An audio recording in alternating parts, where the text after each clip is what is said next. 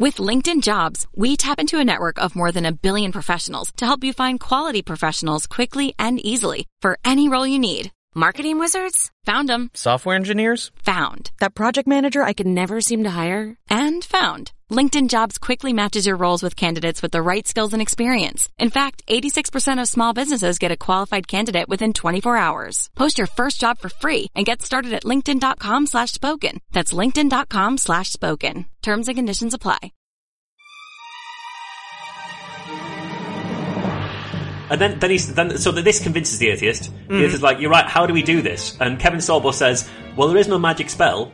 All we need to do is say a bunch of words that were written in a book two thousand years ago, and then have we eat some bread that powers. turns into flesh, and drink some wine that's turned into blood. But there's no magic spell to this. No, we call it something different than that, or we'll feel stupid. But it's literally like there's no magic spell. You just have to preci- repeat these precise words after me. right. There's no magic spell, just, you know, magic, magic spell. God awful movie. movie.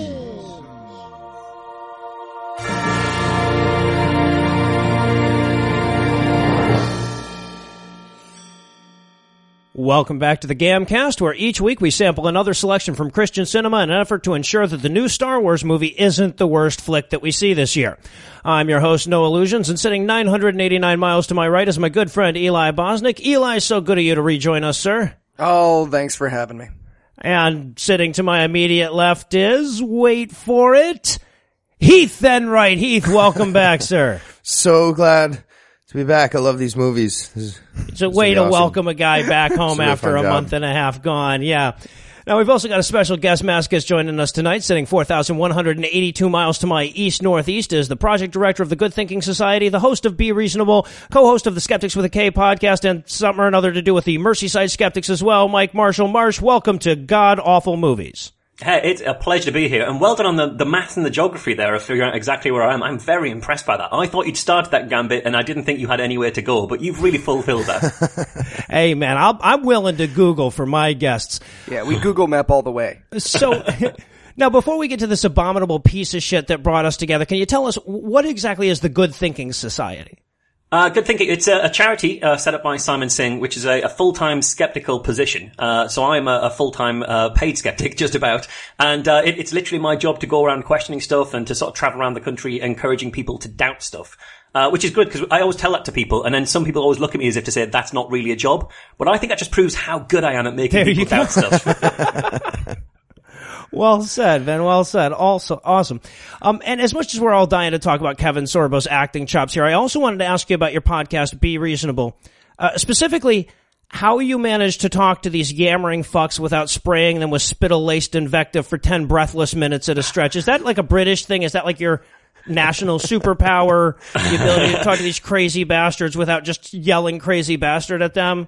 I think it's partly that, but it's also partly a uh, horrifically cynical ploy. Because I'm sat there thinking, th- th- as, as the guest I'm t- talking to will say uh, more and more out there things, I'm not thinking, God, I've got to shut this person down and tell them that they're wrong. I'm thinking, fuck, this is great radio, man. You, you just carry on. You just carry on. Tell me more about what you think about the Jews. No, please, I'm listening. Your guests are the people-faced scorpion crowns of, of, of the real world. I actually have a game. I love Be Reasonable, and I have a game that I play. I have a friend who has a really hard time controlling his facial expressions. So hmm. my game is to play episodes of Be Reasonable for him and just watch his face as people talk because he just, oh, it just hurts him. He's just not okay. Yeah, I, I get that a lot. And what I get from people is like, oh god, I love Be Reasonable. I can't listen to it. And it's, Right, like, it's, yeah. it's such a genius marketing strategy. This is how my podcast is going to take over the world. That it's a, a podcast that is so hard to listen to, even its biggest fans can't make it all the way through. That is a genuine, amazing marketing strategy. I'm, I'm glad you said it before I had to. All right. Well, enough about you. Now let's get to this bucket of shit that brought us together today. So Heath, tell us what will we be breaking down today? All right. We watched What If Ellipsis. It's the story of an angel who tries to trick a rich guy to giving up his job and all his money so that the guy can focus on stalking his high school girlfriend instead. It's, um, it's kind of like, uh, It's a Wonderful Life, except Jimmy Stewart's a highly successful businessman instead of a suicidal poor person. So Doesn't really make any sense. and also, uh, Clarence the Angel is an abusive drunk who is terrible at his job. So, Yeah, yeah. Yeah, That's, yeah. uh, It's, it should have been called should have been called "You Had a Wonderful Life." Essentially, that's kind of to summarize what they do to him all the way through. It's like it's like the reverse version, exactly. And Eli, tell us how bad was this movie? So, you ever think to yourself, man, I love a Christmas carol, but I wish it was backwards. I wish it was about a kindly old gentleman who helped people and was successful in business and helped his community, who had a terrible dream and woke up as a piece of shit. If you were ever hoping for that, that's what this movie is. This movie is the backwards version of a Christmas carol, and it makes, it makes so little sense that I feel like they wrote all of the setup and then they ran out of time for a movie. Mm-hmm. They're like, oh shit, we have 90 minutes. But we didn't get to the part where he's supposed, where he's supposed to change his mind. so they just added the last scene where he changes his mind anyways. And they were like, good, good, put it out. with that. We'll They'll watch with it. All right, well, with all that to look forward to, I think we can afford to pause for a quick break. But when we come back, we'll break down all the what and most of the if. You know, too often on god awful movies, we get accused of not being open minded to the messages that these films preach. So we felt like in the name of intellectual honesty, it would only be fair for us to ask the women we dated 15 and a half years ago if they've ever thought about the life that might have been. Hey, uh, Carson, it's Eli. E- Eli Bosnick. Yeah, from middle school. How are you? Cool. Cool, cool, coolio. So, here's the thing. I was wondering, do you ever wonder about us? Uh, like, uh, like about the life we might have had if we might have been. Yeah, sorry, the, the life we might have had, like, if we got married. No, oh, really? Like, not at all? Oh, sure. I mean, yeah. Gay! Well, I guess that explains why you didn't want to kiss me at the sixth grade dance, huh? Ha ha! Sorry, that was, that was stu- I got nervous. I don't, that was a stupid thing that, I'm very happy for. I, I would vote if I could for that. I, I don't, that was stupid. I'm, okay, so, hard no on the thinking about the past. Great? Good. Yeah. I, so if you guys ever, ever make it to this, okay. Yeah, no, you gotta go. Okay, good, good talk. I love you. Uh, hey, uh, Carol? This is, uh, Noah from high school. Remember me? Yeah, no, no that's because, that's because Noah is a pseudonym, but I, I'm the long hair guy that you dated in, in high school. Uh, yeah, how, how you been? Mm-hmm. No, I saw that on Facebook. And here I didn't think there was any part of your face left to pierce, but, uh, you, you found one. All right. Uh, well, so it, let me kind of cut to the point. This is going to sound weird, especially since I'm still married to the girl that I started dating after you, but have you ever wondered what life might have been like if we stayed together? Yeah, no, I, I don't, I don't know why you would think about that. I was just asking because, um, I, you remember Cliff from Cheers? You know what? Never mind. Never mind. I'm not even going to get into it. But, uh, w- while I got you on the line, I wanted to let you know that I got way better at fucking since then. Like, way better, you know, so. No, I, I mean, I still do that sometimes, but not by accident. Like, I ask permission first. Hi, Christine. It's Heath. Yeah, Heath from, from high school. Exactly. Exactly. Um, yeah. So, uh, the reason I'm calling, um, a couple of things actually. First of all, wanted to let you know that I know it's not a myth and I found it. Yeah. Yeah. You remember when you told me to call you if I ever managed to find the, the, yeah, yeah, well, I found it and I'm calling. I know, I know exactly where you said it would be, right on the crest. Who knew? Anyway, the other reason I called, I was wondering if you ever think about how things could have been different. Yeah, you, you know, like if we had stayed together since high school. Yeah, no, no, I, I I know it's weird, but yeah, I was thinking maybe we could start getting to know each other again. Okay, great. So, uh, yeah, that's, that's fantastic. So, um, where to begin? Uh, you still pro-choice? Hello? Excellent. So here's my problem. Here's my honest one. Um, hey baby, it's me. Do we, uh, do we need eggs? And we're back for the breakdown, and I have to say that we were about two notes of music into this movie, still looking at a black screen, when I realized that I hated it. Why do all the Christian movies have the same fucking soundtrack? Anyway, so we're going to start at a uh, rundown, bum-infested bus station. Uh, that's where the ac- all the action of this movie is going to be. and be. like in. an old timey bus Yeah. station. Yeah. Everything else in this movie is modern except I feel like they had to fire a set builder on his third day. Like they came in and they were like, "So you're going to be doing all the sets?" And he was like, "So here's the bus station." They were like, "Dude, this movie's set now." And he was like, "No, I read the script. This can't be set now." I, I thought it had like a post-apocalyptic kind of feel. I thought this was like a, a Mad Max kind of thing because everyone just looks kind of grubby and dirty, and the lighting's kind of odd. It was like kind of Fallout or something. Yeah, it was the Fallout 4 of bus stations. Yeah. Basically, basically, movie opens bus station where, as far as I can tell, the Great Depression is still taking place. Like the entire Depression happened, and there's, there's like hobos walking around with bags tied to sticks. There's tumbleweed rolling, Dickensian orphans running around having coal fights. Um, and and then we get Hercules, who is going to be the main character of this movie, and Kevin Sorbo! Yep. And I just want to point out, because we're going to have to plant a flag here and come back to it a couple of times. This movie takes place over a 23 year period. That's true. And they never make any effort whatsoever to make anyone look younger or older. These guys are just perpetually 46. Oh, I, I, I take strong issue with that. Strong issue with that, and I will tell you why. Because they painted him orange for this first scene. that is exactly. They were like, High young school people are orange. Good. Let's shoot it. Yeah, and that's, that's Oompa Kevin Loompism Sorbo. there. I, I, I, I can't help referring to him as Kevin Sorbet because I find him like increasingly surprisingly bitter. Oh, and then of course we also have Buffy. Yeah, we meet Yeah. Kristy Swanson, who looks like a bruised pear in this scene. Oh shit, was she the original Buffy? That's where I know her from. yeah, that, Yes, that's yeah. yes. Original Oh, Buffy, Jesus. yes. She's apparently crying. She looks like Steven Tyler having an allergic reaction to something. Fun. Fun fact, she is the pyramid shape that Ben Carson was talking about that he figured out that they were grain silos. A lot of people don't know that. That's where he got that from, her perfect pyramid shape in this movie. so basically the setup here is that uh, they're at the bus station. Hercules is leaving for some business thing for eight months, but he's going to be back, and she's sad because she's not sure, and maybe he's going to change his mind about joining the ministry. Did, did you notice that the, the first line it says, "Hey, it's just eight months," and during the first line, there's a fucking random reversing noise that they've got going in there. It's the first line of the film, and they've got some truck noise reversing in it. It's like the worst production of all time. Yeah. Oh, I, after some of the movies we've watched, this like I honestly I was so pleased with the production quality of this movie. We just Oh, got this done was with. fucking Fantastically Avatar. mediocre. this was Avatar. The camera panned between two people and I was like, whoa! this might have been a fucking 3D movie for four weeks of Russ Doughton. yeah, Sweet no Jesus. shit. Yeah, so we might be coming at this one from slightly different places, Mm. Marsh. I think so.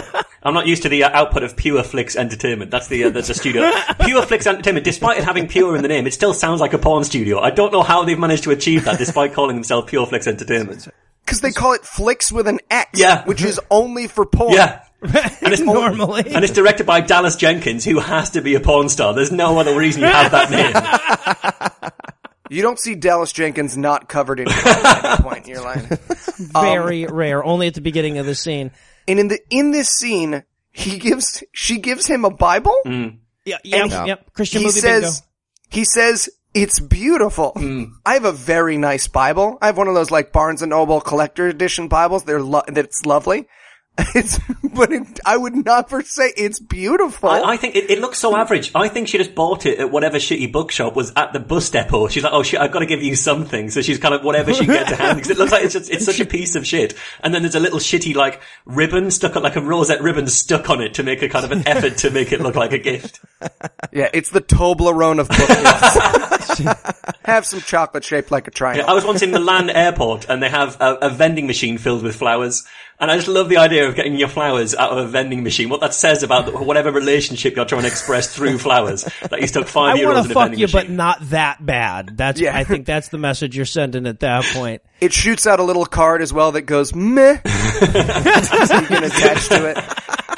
But here's the crazy thing. So he gives, she gives him the Bible, and then 30 seconds later, they sit down, he puts the Bible on his back, 30 seconds later, he gets up and walks away without the Bible. Yeah, That's like a brain damage problem. It's not like a, it's supposed to be like, oh, he's leaving his faith behind, but it's like, no man, you don't have object permanence.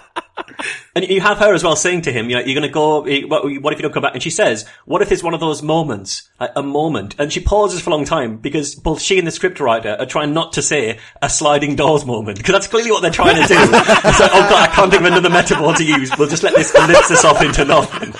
It's um, it's like uh that. What if this is one of those Movie? moments like Shit, at the I keep beginning saying of movie. a I keep yeah, exactly. Isn't that based on a book? Nope. All right, fine. So sure enough, of course, he leaves and never comes back. So we fast forward to 15 years later in the big city. Yep. And the big city in this movie is going to be played by Grand Rapids, Michigan. Bow, bow, bow. America's 114th largest megalopolis, by the way. And it, it cracked me up because this is my immediate thought as I look at that. I see the, the first, the only big building that they can find in the city. I'm like, holy shit, that looks like, it, man, that's either Grand Rapids or Peoria, Illinois. And they back away and I'm like, that's too small to be Peoria. But okay, wait. We're supposed to. Here's what's crazy. This part of the movie, I was so confused. This is supposed to be bad, mm. right? His life right now, mm. where I he's so don't- nice to his secretary He is nice. and his friends, and then so And then- he's Yeah, yeah, like everything, like it- it's it's like every Christian movie. It's completely fucking backwards. The guy's a good guy, and he learns to be a horrible fucking person. So he, he we get him walking into work. Everything he's super important. Obviously, everybody's rushing up to him or whatever. And then he walks into the stuffy old white guy room and businesses the fuck out of it. He, he does. He businesses the fuck out of it. There's a couple of things I want to talk about in this meeting. The first is all of the business stuff actually makes sense, which freaked me out. Yeah, I was really excited for Christian movie bingo where they talk about stuff and none of it is English, right. but it all was fairly logical and made sense. So it was very upsetting. I was very upset. I don't know who went to business school in the Pureflix hierarchy, but I wish they hadn't gotten to doctor that script because I was really looking forward to like, your margins are just below Starbucks, Batman. Lint cleaner, cameras, director waving at me not to say things I see.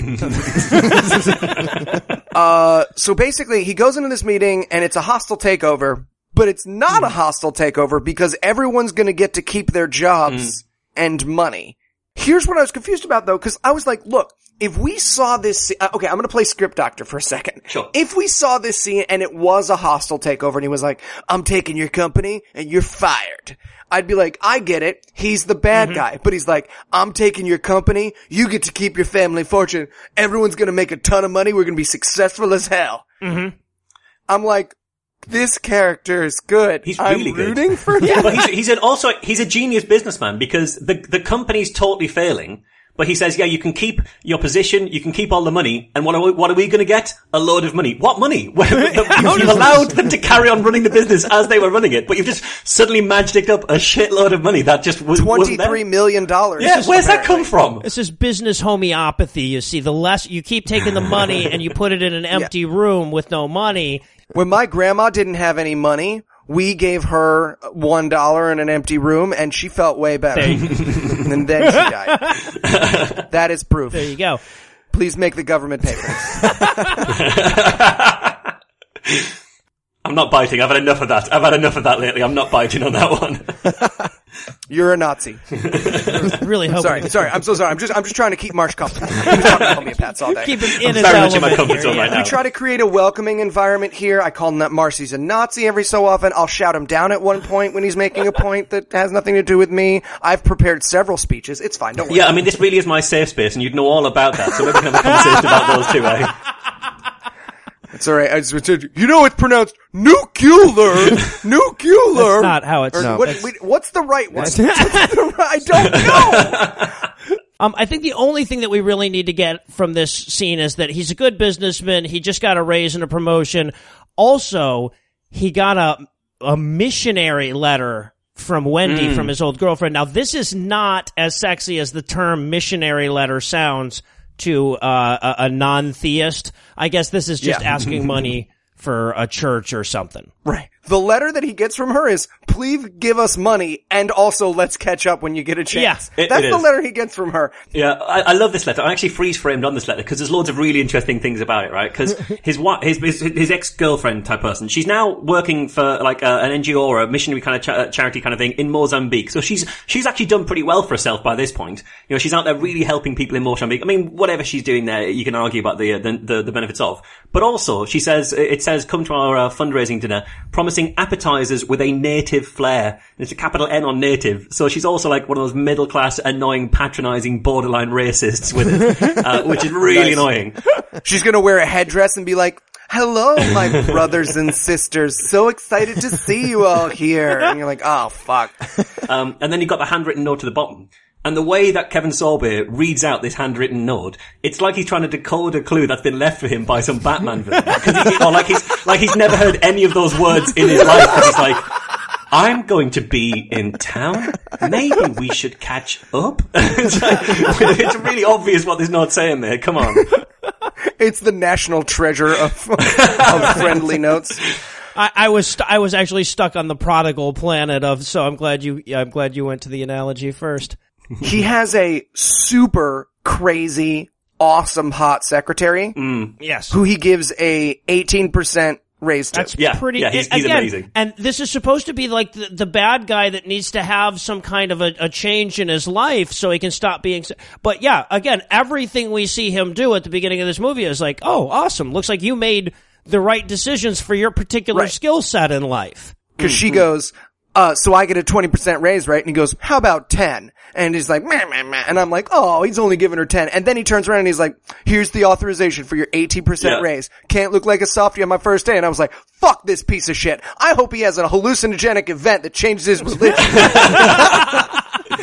And then, just to cap it off, to show what a heartless bastard he is, he says, "Oh yeah, maybe she's just kind of looking for money. Here, write her a check to the to the wife with the to the, the girlfriend with the Mozambique thing. Just write her a check." So he doesn't just throw the fucking thing away. He's like, "Oh, Right. she's only after my money. Here is my money." He's like, Right. he's a philanthropist. He's good to his Let employees. me donate to charity. Yeah. Yeah, he's amazing. And then his, then his slutty whore, uh, fiance, or soon to be fiance comes in. And we're supposed to, this is the most successful the movie is at trying to make someone a, a villain, but it, it's not great. Hmm. Like, she's not Hitler. Well, no, but this is how heavy-handed they are. The, the first thing, like, she comes in and he trying to, to kind of tries to hide this jewelry box he's got, and she sees it and she's immediately like, "How big is it? How many carats? You know, etc." And that's basically the only. You know, like that's supposed to be enough for us to hate her for the rest of the movie. Oh, I can't wait until somebody drives a nail between her fucking eyes. yeah, I hope someone really, really hurts her feelings. She cares about jewelry more than I think she should. Yeah, yeah. Right. And the thing is as well, like, as far as we can tell, he's in love with her and seems to be fairly, it doesn't, it's not like we see him like secretly talking to several other women or anything like that. So he's, he seems to be monogamous with the woman he's about to propose to. Like, oh, what a bastard! Oh, what Not is he just thinking? Monogamous. He's proposed to her and he's taking her to Paris. Yeah. yeah, not too bad. To Paris. Not too bad. Not too fucking bad. There is hmm. nothing. I'm going to go back to this. It's very important that I say right now that they're going to Paris because all the other things in this movie I now compared to Paris. and so it all falls short. Everything that he later loves, I'm like, nope, cause I've been to Paris. Yeah, yeah. Cause I've been to, he also mentions, I forget what the name of the restaurant is. He names a super fancy restaurant they're going to. So later on in this movie, and we'll get to it, when he's like, meatloaf's my favorite, I'm gonna be like, fuck you, in your other life you went to Paris. Yeah. Don't pretend there's any meatloaf in this world that's as good as fucking Paris. There, there is a thing as well, like, uh, that, that particularly, uh, wound me up. Whereas he said, uh, no, we, we've, we've got to get ready to pack because, uh, we've got to pack for the weekend. And she says, it's only Thursday. And he says, it's not in Paris. That, no, it, it's, it's still Thursday in Paris, mate. That's, that's not how time's work. it's certainly not the weekend in Paris because you're missing all of Friday there. Like, come on, get, get with the program. You're only a few hours ahead here. Come on. Is that how that works? I thought you guys were still just pre-industrial revolution. It's Christmas in Paris. And he says, she she says, you're joking. He said, I'd never joke about Paris. And to be honest, neither would I, you know, it's, it's too soon. It's way too soon to be joking about Paris. well done, sir. Well done. Um, then he goes to a car dealership straight out of a perfume commercial to buy himself a Benz. Yeah, he, he buys a car from the lobby in the Matrix, as far as I can tell. It's just massive and pure white and totally empty. Yeah, the the head of that car dealership is Colonel Sanders from Matrix Two and Three, right? Like that's what we're supposed to. It's supposed to be Colonel Probably, yeah. Sanders. Uh-huh. What what what I realized, and in that moment, was that they could only afford to rent for the day one Mercedes Benz. Yeah. So they were like, it's probably one of those futuristic car dealerships where they only have one car for you to choose from. What was that shopping process supposed to be like? So, do you like our car? No, get the fuck out. This is the one we have. Yeah. But I mean, it is the world's shittest car dealership anyway, because he managed to find the one car salesman in the world who, when you make him an offer, he doesn't make a counter offer, he just wets himself. It's like, I think the car's only worth this amount. He's like, mm, okay. I call this car salesman Wet Nathan Lane because he looks exactly like Nathan Lane if you just dunked him in water for a year and a half and then brought him out and was like, great, do your scene. He'd be like, I'm just so glad to be on land. Do you think they waterboarded him so he'd take part in the film? You think that's Right, why he he was looks the- so wet? You've spent two months waterboarding him. Come on, you will take part. He's the final extra who they had to convince. It's like we already rounded up all the bums for the bus station scene. Gave them a PBJ. We're out of PB and J, guys. Everyone's got burns and cuts and bruises. also, I want to point out, I watch all these movies with my fiance, and the moment he got the car, Anna turned to me and goes, I just want you to know, no matter how many Christian visions you have, you can't go back to your ex. And then walked out of the room. All right, so now of course we, we need the um like hit, him hitting himself in the head so he can wake up elsewhere in Act Three scene. Uh, and in this film, it's going to take place in in the car, the new car that he just bought. So he's driving down the road, car breaks down, pulls off to the side of the road, airbag goes off and knocks him unconscious. That's not a thing. No. Nope. It's it's. I mean, like air, there's nothing on the airbag that would be capable of knocking you unconscious. It's air and a bag. No. I mean, maybe he's really brittle. I mean, I, we don't we don't know this about Kevin Sorbo. I'm sure he didn't. He's like Sam Jackson in Unbreakable. yeah. Yeah. So yeah, the airbag knocks him unconscious. Everyone watching says, "Gee, I bet he wakes up from that in Act Three after having a Christian vision that makes him decide to break up with the girl that likes jewelry." um, spoiler alert: This movie is really everybody was predictable. right. And this is where we get to meet uh, uh, the angel of the movie, who will be played by John Ratzenberger mm-hmm. of Cheers yeah, fame. Cliffy from Cheers. It's Cliff from Cheers, the male Yes. guy, Norm's friend. Cliffy, yeah, the guy from all the Pixar movies. Little The known third fact banana. Not the second banana, mind. The third banana from Cheers. And even that, you were just going like, "Oh, Cliffy, really? Yeah. Yeah, and th- Really? The. I Pixar haven't- money wasn't Very- doing it very for you." I have in my notes, Christian movies are upsetting, are an upsetting series of surprises of which celebrities are crazy. That's the journey. If someone was like, what did you get in 50 years? If they're like, so tell me, what did you get most out of the god-awful movies experience? They'd be like, I learned which teen actors had a breakdown when careers went south. Cause that's what it, e- every Christian movie, I'm just like, oh, oh, no, Cliff. Think about this, dude. I was alive at a time when Kirk Cameron was being billed over Leonardo DiCaprio. Oh, dude, Wow. I, Amazing. Dude, I remember when with the girl who's in God's Not Dead 2, um, who now looks like a melting candle. Uh, what's her name? She was Sabrina, or no, she wasn't. She was Clarissa Explains It All. They were the same, Melissa wasn't it? Uh, Joan Melissa Hart? Joan Hart. Melissa Joan Hart. Melissa Joan Hart. She's this crazy person now. That's so upsetting. Yeah, yeah, but you know, you always kind of figured Kevin Sorbo was, so that was no shocker. Oh yeah, no. I mean, Kevin Sorbo. Kevin Sorbo consistently was crazy. There was never Kevin Sorbo didn't surprise us. Every time they let Kevin Sorbo near a mic when he was Hercules, he was like, "Hey guys, you know I'm fucking crazy, right?" And they were like, "Oh yeah, we totally do. Don't See, worry, I, I you disagree. got two more seasons." I, I disagree, and I think maybe this is a UK perspective. I didn't see him really doing uh, saying anything when he was Hercules. So, the, so the first I heard of Kevin Sorbo outside of Hercules was when I'm pretty sure he had a, a chiropractic manipulation and had a stroke after after it, and ended up being like semi paralyzed and had to learn to walk again. And he was like, yeah, chiropractic's really, really dangerous. I thought, wow, Hercules is going to be like a full-on skeptic. He can be talking about how bad alternate medicine is. And then he's like, oh no, he's, he's a crazy Christian, isn't he? That's, that's what he's oh, doing Yeah, now. no. He's, he's a fucking nutter. Brilliant.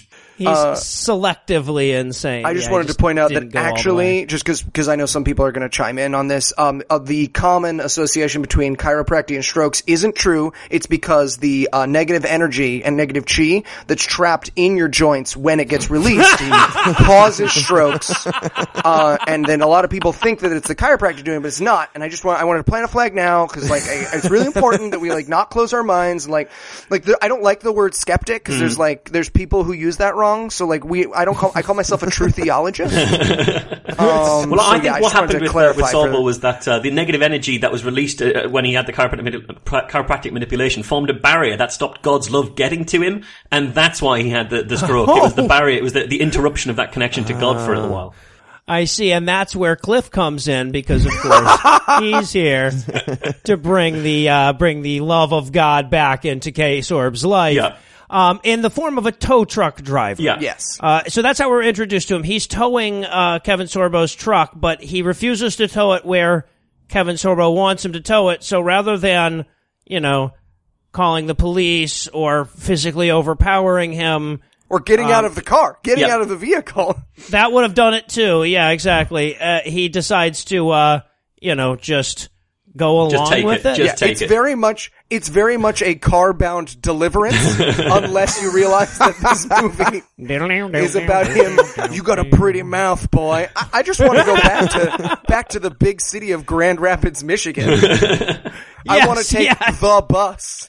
Well, the, the great thing as well is that Cliffy kind of berates him. He says you've wasted all your potential, basically by becoming a, a nice guy and a partner in a big firm and having a fiance and a good life and all that. So he's like having a go at him. And Cliffy says, you know, fast cars, fast women. Like, Is it fast women? It's one woman, and he's proposed to her and is engaged. She doesn't. She seems fairly fairly okay by now. But he says all of this. Kevin Sorbo barely bats an eye, and he says, "Oh, come on, whatever his name is. I think what, what what's his name in this. Is it Ben?"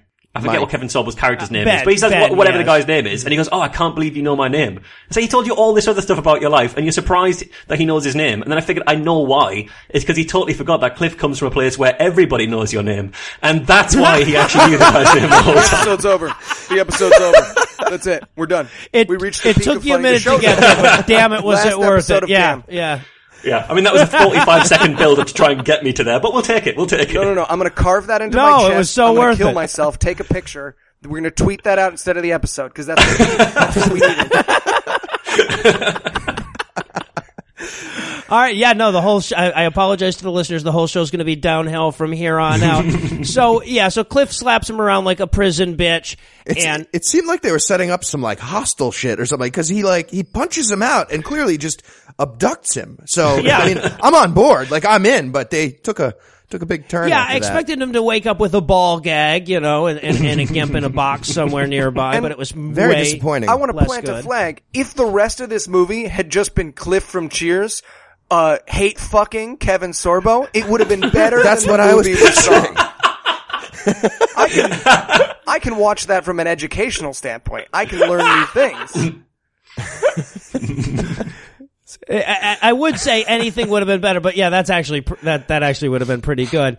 So now we're gonna get to the whole like whatever the I guess point of this stupid fucking movie, and so suddenly he comes to and he's in a a bathroom doing a little girl's hair, and I, I wrote down. I have no idea how I got in this bathroom with this little girl. The no illusion story. Yeah. Uh, the little girl is putting lipstick on. The first thing she says is, I'm gonna put lipstick on too. And she fucking wraps it around her mouth like, am I a pretty baby? It's fucking horrifying. and he's doing her hair and then the mom takes over and is, uh, the mom comes in the room and it's the girlfriend that he left. And she starts to hmm. do her hair, but at no point is anyone like, oh, let's take off your fucking clown makeup. No, and I want to say this little girl was the most impressive actor in the entire movie easily, to me. easily. Like, Oh, she was She's fantastic. pretty good. Yeah, you're right. Oh, there were. I do not. I listen. Maybe I was. Maybe I'm just blinded by Prodigal Planet. Right. I don't think there were any bad performances in this movie. well, Kevin I Sorbo don't was think they were- pretty. Oh, Sorbo Sorbo's pretty bad. he was me. He was mean, but like I, I, I don't know. I But liked you're him in you're the places I was comparing him to fucking, fucking William Wellman Jr. and his daughter It's Kathy, the mashed potato. It's true. It's true. It's. I'm like one of those Spanish miners who comes out and has McDonald's and is like greatest food I've ever had. Yeah, I, I thought his girlfriend, Christy Thompson, I thought she was appalling. She seemed incapable of making any facial expressions at any time. She was just a completely blank face at all times. I, I thought she was appalling in this. I was assuming that was plastic surgery related, but yeah, yeah, no, she was pretty bad. Again, though, Marsh, you're coming from a standard of watching movies, you know, that are good and whatnot, and, and we're coming at this from the bottom up. So, yeah, compared to some of the shit we've seen recently, this was fucking Oscar winning Delightful shit. movie. But no, yeah, there, there was there were a couple of really bad performances at the center of this movie. Um, like I said, the little girl was pretty awesome though. And speaking of little girls, um, I, I guess we got to get out the uh, the Jared Fogle portion of this movie because this is also where we meet his other daughter. Oh, this is really She's 22 now. Now she's 22. Yeah, she's got the sass turned up to 11. She's got a push-up bra dialed up to 12. Yeah, exactly. and, and and like there is no scene in this movie where she appears and her tits aren't perfectly framed. Yeah, and she she's Jessie. Yeah, yeah, uh huh. She's Jessie on the Disney. I have a little sister. My little sister loved Jessie. So I, growing, I watched Jessie hit 18 while only being in my own head, being like, cause my sister would be like, Jessie and her friends are best friends. My sister's 12. Uh-huh. And when she was little, she loved Jessie. She was like, Jessie, blah, blah, blah." and I never got to tell anybody like, I would fuck the shit out of Jessie. But now I can finally say, I can let myself say it. She's super hot. That's it. Would got, it's what got me through this movie. I had a similar moment with the Olsen twins back in the day. I'm a little bit older. Yeah, yeah. Yeah. So, yeah, no, this smoking hot daughter shows up on screen. Apparently they're getting ready for church and she doesn't want to go. Don't worry, hot teenage girl. When you move out, you'll go to college and get a belly button ring and listen to this podcast. I hope I I, I I don't mind her listening. I kind of hope my wife doesn't listen to this one. But yeah, so mom, uh, you know, he doesn't successfully persuade her to go to church. So mom gives her the big, you know, well, if you don't love Jesus enough, I'll take away your cell phone uh, logic. right, because Jesus is an abusive dad. Right. Yeah. Oh, well, maybe if you can't love me enough, you don't need fucking all these fucking clothes. You know, I was like, oh, someone needs to call child services on God. And then we have to have the uh, the hey shucks, I think I'm dreaming, but it seems so real. I might as well go with it monologue that he gives to himself. Now there's a there's a sign of some lazy fucking writing where you have to have eh, eh, like every time this character has to have like a realization of something, we have to eh, like we we see him sitting in a room by himself talking to himself. So well Yeah. done, guys. What I love about what he says to himself as well, he says, "Oh, I must be dreaming. I didn't realize I dreamed in color." And at that moment, in that shot, he's wearing like a mushroom-colored shirt with mushroom-colored slacks, sat on a mushroom-colored bed in front of a mushroom-colored wall, and his wife walks in wearing a mushroom-colored dress. It's like, yeah, he dreams in color, one color. He has one color that he dreams in. That's a common Christian problem right there. and he's looking at he has a moment where he looks at his wife like wow she's so Mm. beautiful and it could not be less true this, this, this woman looks like pancake art have you ever seen someone who made like the avengers that's what she looks like this movie should be called what if you were married to a woman shaped like an easter island head no reason. I wrote in my notes, stop looking at your wife like she's hot. You've seen a hot woman before. This is not that. Well, the thing is as well, the, the, the, the point that this is, he diverged off from his life 15 years ago, right? But when he puts his own tie on, his wife comes in and says, hey, where did you learn to tie a tie? It's like, you married a moron. Like, when he left you, when he was clearly in like his, what, mid-twenties or early thirties when he's supposed to have left you, could he not tie a tie then? What, and what happened when he diverged his life at the bus station that he never learned how to tie a fucking oh, tie? because he became a minister and didn't learn any real skills ever about anything ever. Yeah, he, he remains a moron. We find that all the way through that as the minister, he's a fucking moron. It's just, it just shows even worse that believe in God and your life mate was terrible. Just go back to the business thing. Uh, But but that's the other thing though is that we have to reinforce over and over again in this movie that her the point of her existence is him. She has no Yeah. interest, she has no friends, she has no job, she has no say in their life or anything. And I think that that's like what we're we're, we're just sort of starting to uh to plant that seed with the whole but I'm supposed to tie your tie and your shoes and you know whatever. Right. Wipe your ass. Yeah. I would have watched that scene. Sure. And so now they go to church. and is called, and they say this throughout this movie with no fucking sense of irony, is called the Little White Church. Little white church. Yeah, which feels like a, a, a script note for uh, for the, the production assistant that never got taken out. Well, I also love that it's an all-white church, uh, like like this movie. There is one black guy at the very end of the. I don't, you know, like I, I, I'm I'm teasing you with this, but at the very end of the movie, we see a black person. We do. They make you wait. I, I for it. spotted another. I spotted another. It was like a weird game of like, where's Wally? Like, where's the racial diversity? It was honestly, there's one other. I'll tell you when we get to it. Awesome. Wait, wait, wait. I need to take a stand. Where's Wally? Oh yeah, um, eh, UK. Where's Wally? Waldo's not a name over Oh, here. get the fuck out Well, it's not a name Wally. here. It's not a name over yeah. here either, We but we kept the original content, you fucking communist bastard. Wally? You're Hitler. You are Hitler Osama bin Laden Hitler. Wally. How do I how do I cut him out of this episode? I think you just carry on and your internet will automatically do that for you, Eli. well done, well done, sir. All right, so now we, we wander into the church. Now he has not figured out up to this point that in this alter, uh, alternate dimension he's the reverend. He doesn't figure that out until they walk in the church and um, the Jew that works at the church gives him. But I wrote, I wrote this Jewish guy is going to introduce him. That's nice.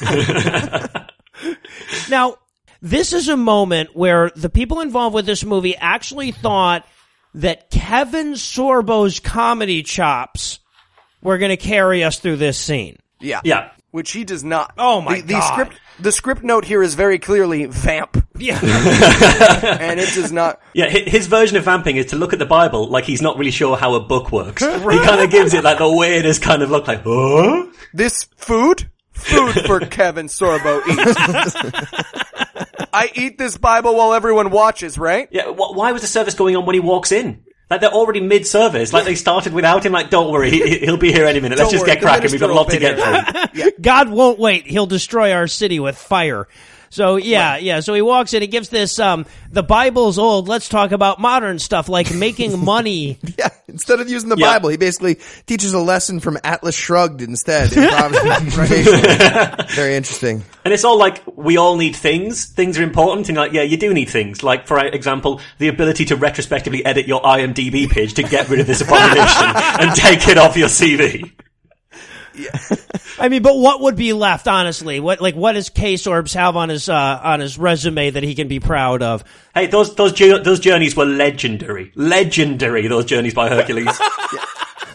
It's it's weird though because he's already demonstrated, and this is a this is like a Christian, almost a Christian movie bingo at this point. He's already demonstrated he has the ability to speak in public, mm-hmm. and the the like the thought being put forth is that like if you or me got trapped in an alternate crazy universe, we couldn't give a sermon. I could give a kick-ass sermon. All I do is talk about people who give sermons. I know exactly what they want. I know quotes from the Bible. This guy can speak in public. The fact that he gets up there and he's like, um, Legos go together and Yeah. then click clack and I'm making a bag. the Sour Patch Kids. Like, And also, 15 years ago, he was so religious that he wanted to be a minister. Right. He was in the seminary b- before he met his girlfriend, or back when he met, because we find out later, oh, I've not seen that since you were in the seminary. So it's only been 15 years since his entire life was about religion, but he still looks at the Bible like, what? I don't know what this is. About? Is this is this the one where uh where the boy finds out he's a wizard and the giant comes to his house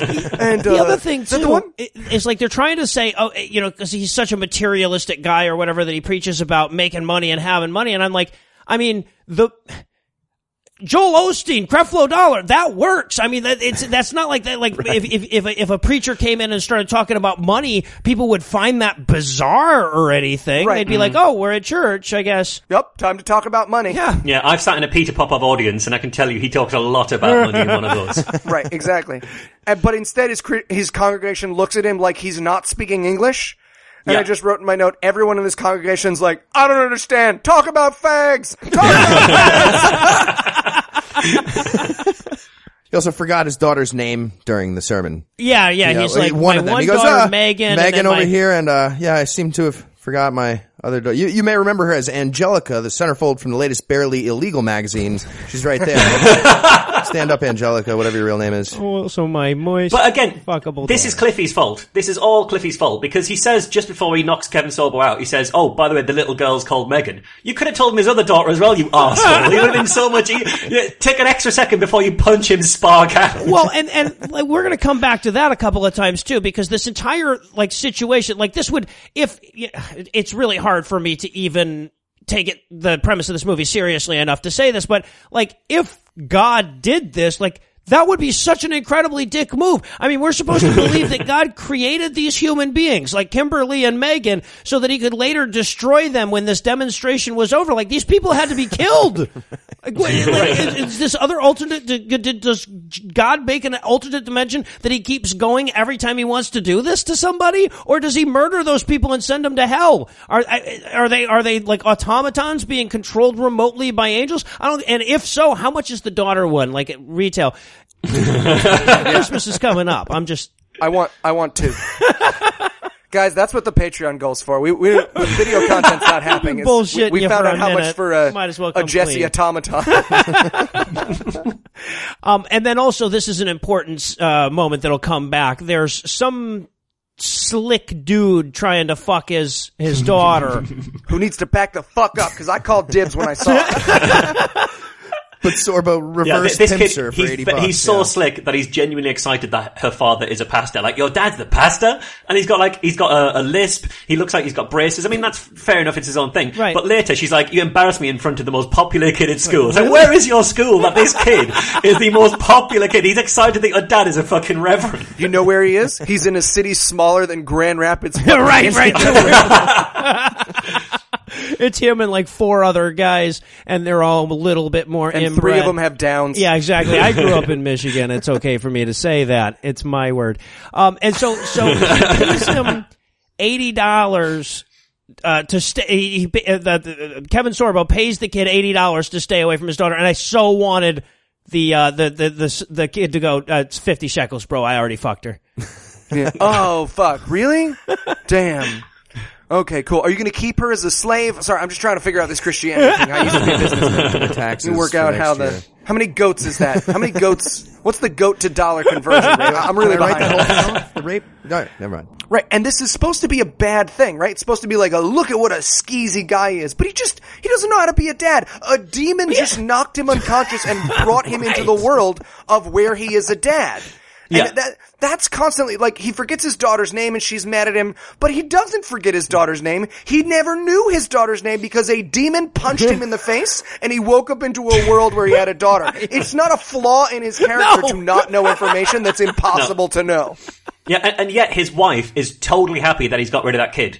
No matter what, she's like really delighted. So all we see is that his Christian wife is fucking horrible. She's a horrible human being in every conceivable way all throughout this film. Yeah. Which just makes it even more ridiculous when the inevitable happens by the end. Right, right, and and then also in this scene, uh, uh, Cliff, his tow truck drives by, so Kevin Sorbo goes chasing after it, and I gotta say, you know, because he's got to be like you know fifty or going on it when they film this, he he still got it, motherfucker can Yeah, still run. yeah. I, I he was keeping up with that tow truck. Yeah. And so they get to, he finally catches up to him and he's like, Hey, Cliff, what's going on? And Cliff, he's like, I'm in a dream. And Cliff's like, no, you're not. And two out of two interactions, he hurts Kevin Sorbo. Yeah, yes, yeah. He hits him with a wrench on the hand. He's like, can you feel pain in dreams? He's like, no. And he hits him with a wrench and we're supposed to be like, comedy. Yeah. but really what we have is we are two for two on the, if you talk to Cliff, he hurts you. Yeah, Yeah, interesting moral quandary of a physically abusive angel to think about.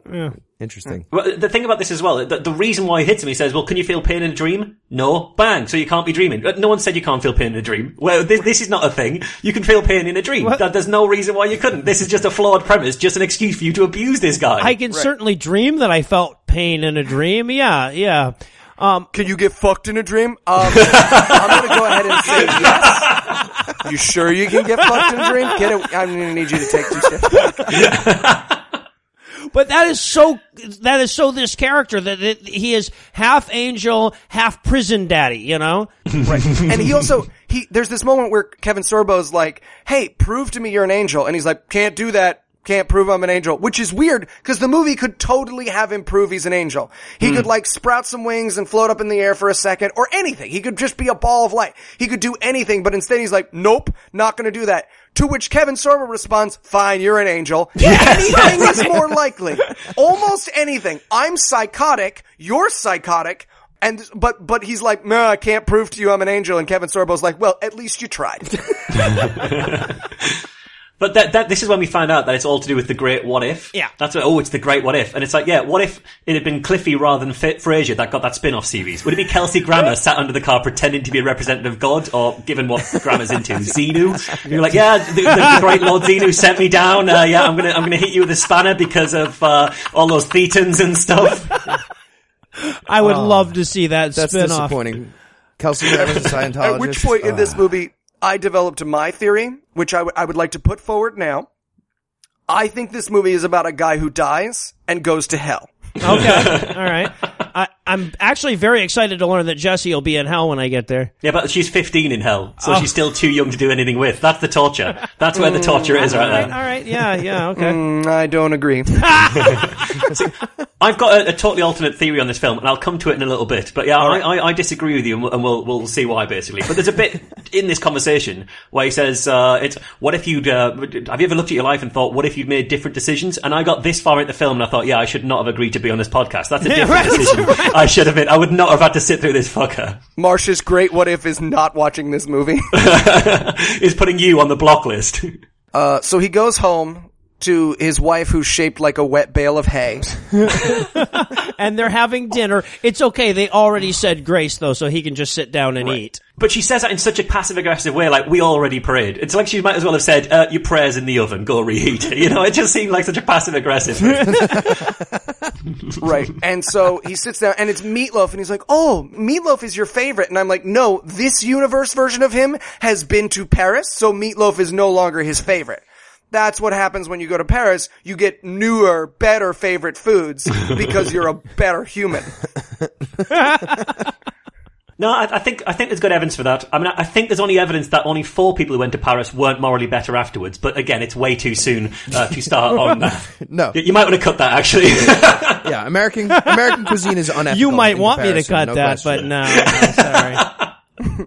um, and okay, so at this point in the film, too, he explains to his imaginary family that they're imaginary and that none of this is real and that he's been transported here. And I, it, I, I only bring that up because it's just so weird, like the underreaction from everyone else to what would clearly be a psychotic episode. Mm. Yeah, his wife's just mad at him. She's just like, girls, go to your room. I'm mad at daddy because he's trapped in a hell dimension. Right, She's right. not like, oh my god, let's help him. But yeah, th- but the thing is that gets me is that the youngest kid, she says, "Is Daddy having a nervous breakdown?" It's like you're seven. Why do you know about a nervous breakdown? Oh, hang on, look at your mother. Yep, it all makes sense now. Yeah. It's all really clear why you're very familiar with that concept. right? Yeah, yeah, exactly. So instead of getting him psychiatric help like they should, uh, she kicks him out of the bed and makes him sleep on the couch. because because because because beds are, are weaponry. Because where you sleep is weaponry. Even though women are your property, where you where you sleep is a violent action. That wi- it's the only power women are allowed in Christian movies. Oh, I, I see. At any point is like you go sleep on the couch. Yeah, okay, all right. No, that makes perfect sense. Yeah, and the other thing about this conversation as well, there's, there's an interesting thing about this conversation, right? So first of all, we learn that she said, well, we all just moved here because you're the pastor. So in this universe, he's moved his entire family basically against their will. We found out that the kids have gone to leave school. We've come all the way here and now you're acting all weird. So he's moved his entire family against their will. He's, in this universe, he's a dick, a complete dick. But in his other life, his wife was doing work in Mozambique. So there's, there's possibly even a death toll involved with him not being this business guy. Of how, I mean, yes, it's black people and we don't see any of those in the film and they're not worth anything in this film, but still there might be a death toll attached. So he, he might not only have been a dick who can't tie a tie, he might have also killed some people in, uh, in another country. And then he sleeps on the couch, and his daughter had to tell him, "Oh yeah, the sheet goes below the duvet." Like he can't even make a fucking bed. The guy's a fucking moron. And also, this scene caps with the uh, with the little girl praying. You know, hey, can I d- say my prayers out here? And I gotta say, there are a few things that creep me the fuck out more than little kids praying. That is so depressing to see. I I could have watched this little girl's head turn 360 degrees, and I would have been less upset Yeah. than I was at her prayer. Yeah, especially that her prayer at the end was like, "And thank you, Jesus, for dying for us." Amen. And so, whoa, Yeah, right. holy shit, that's Oh. bad. Yeah, that is creepy. Oh, P.S. Thank you for being a human sacrifice. I'm seven. Loo, loo, loo. Then we cut to a nice establishing shot of the outside of the house as well. And what I noticed on the outside of the house was there was a flag hanging, hanging limply outside of it, but we couldn't see what the flag was. But given the racial makeup of this film, I'm assuming it's a Confederate flag. That's all I can shoot is hanging outside their house. Those colors don't run, Mark. Those colors don't run. So, and and then we come, cut back to inside, and then we get, like, we're getting this really awkward scene where he decides to drive back into his old life in the minivan. But it doesn't have any gas. Yeah, because he's useless. Because in, in that life, he's an incompetent imbecile. He can't even keep his car filled with petrol. He's a fucking moron. Well, right, because then he looks in his wallet. He's got no cash. He's got no no credit cards. I'm like, "Did you just moved your family here with no? You don't have like you don't have a debit card. What the fu- what the Yeah. fuck kind He of person? sold all his worldly possessions like Matthew. I guess. But that's, as well, he, he's genuine. When he looks at his wallet, he goes, "Oh, no cash." It's like in the last scene, you gave your only cash to that kid. Do you not remember? It was like twenty minutes ago or something. You gave all of your money away. You were annoyed you had so little money. yeah, well, yeah, right, right. I'm just saying that that airbag did more damage than we want to see. Or that chiropractic. yeah, one or the other. Yeah, th- this whole scene doesn't work for me, right? Because as he's sneaking out to the car earlier, he's he's, he's properly sneaking. He sl- shuts the door really quietly, and he walks up the car and he tries to shut the car door really quietly. He doesn't want his family to wake up as he drives off back to the city. Then he's like, "I've got no hmm. money," so he goes in. He takes his wife's purse and he sat on the landing, loudly discussing his rationale for robbing his wife. He's like, "Well, it's my money as well as hers." He sat on the landing. You're outside of their bedroom door, and you're talking about robbing your wife. he needed he needed a fucking grappling hook to scale his way out of the house, but when it's time to take money from her purse, he's like, "Taking some money, honey. Not sure if this universe is real.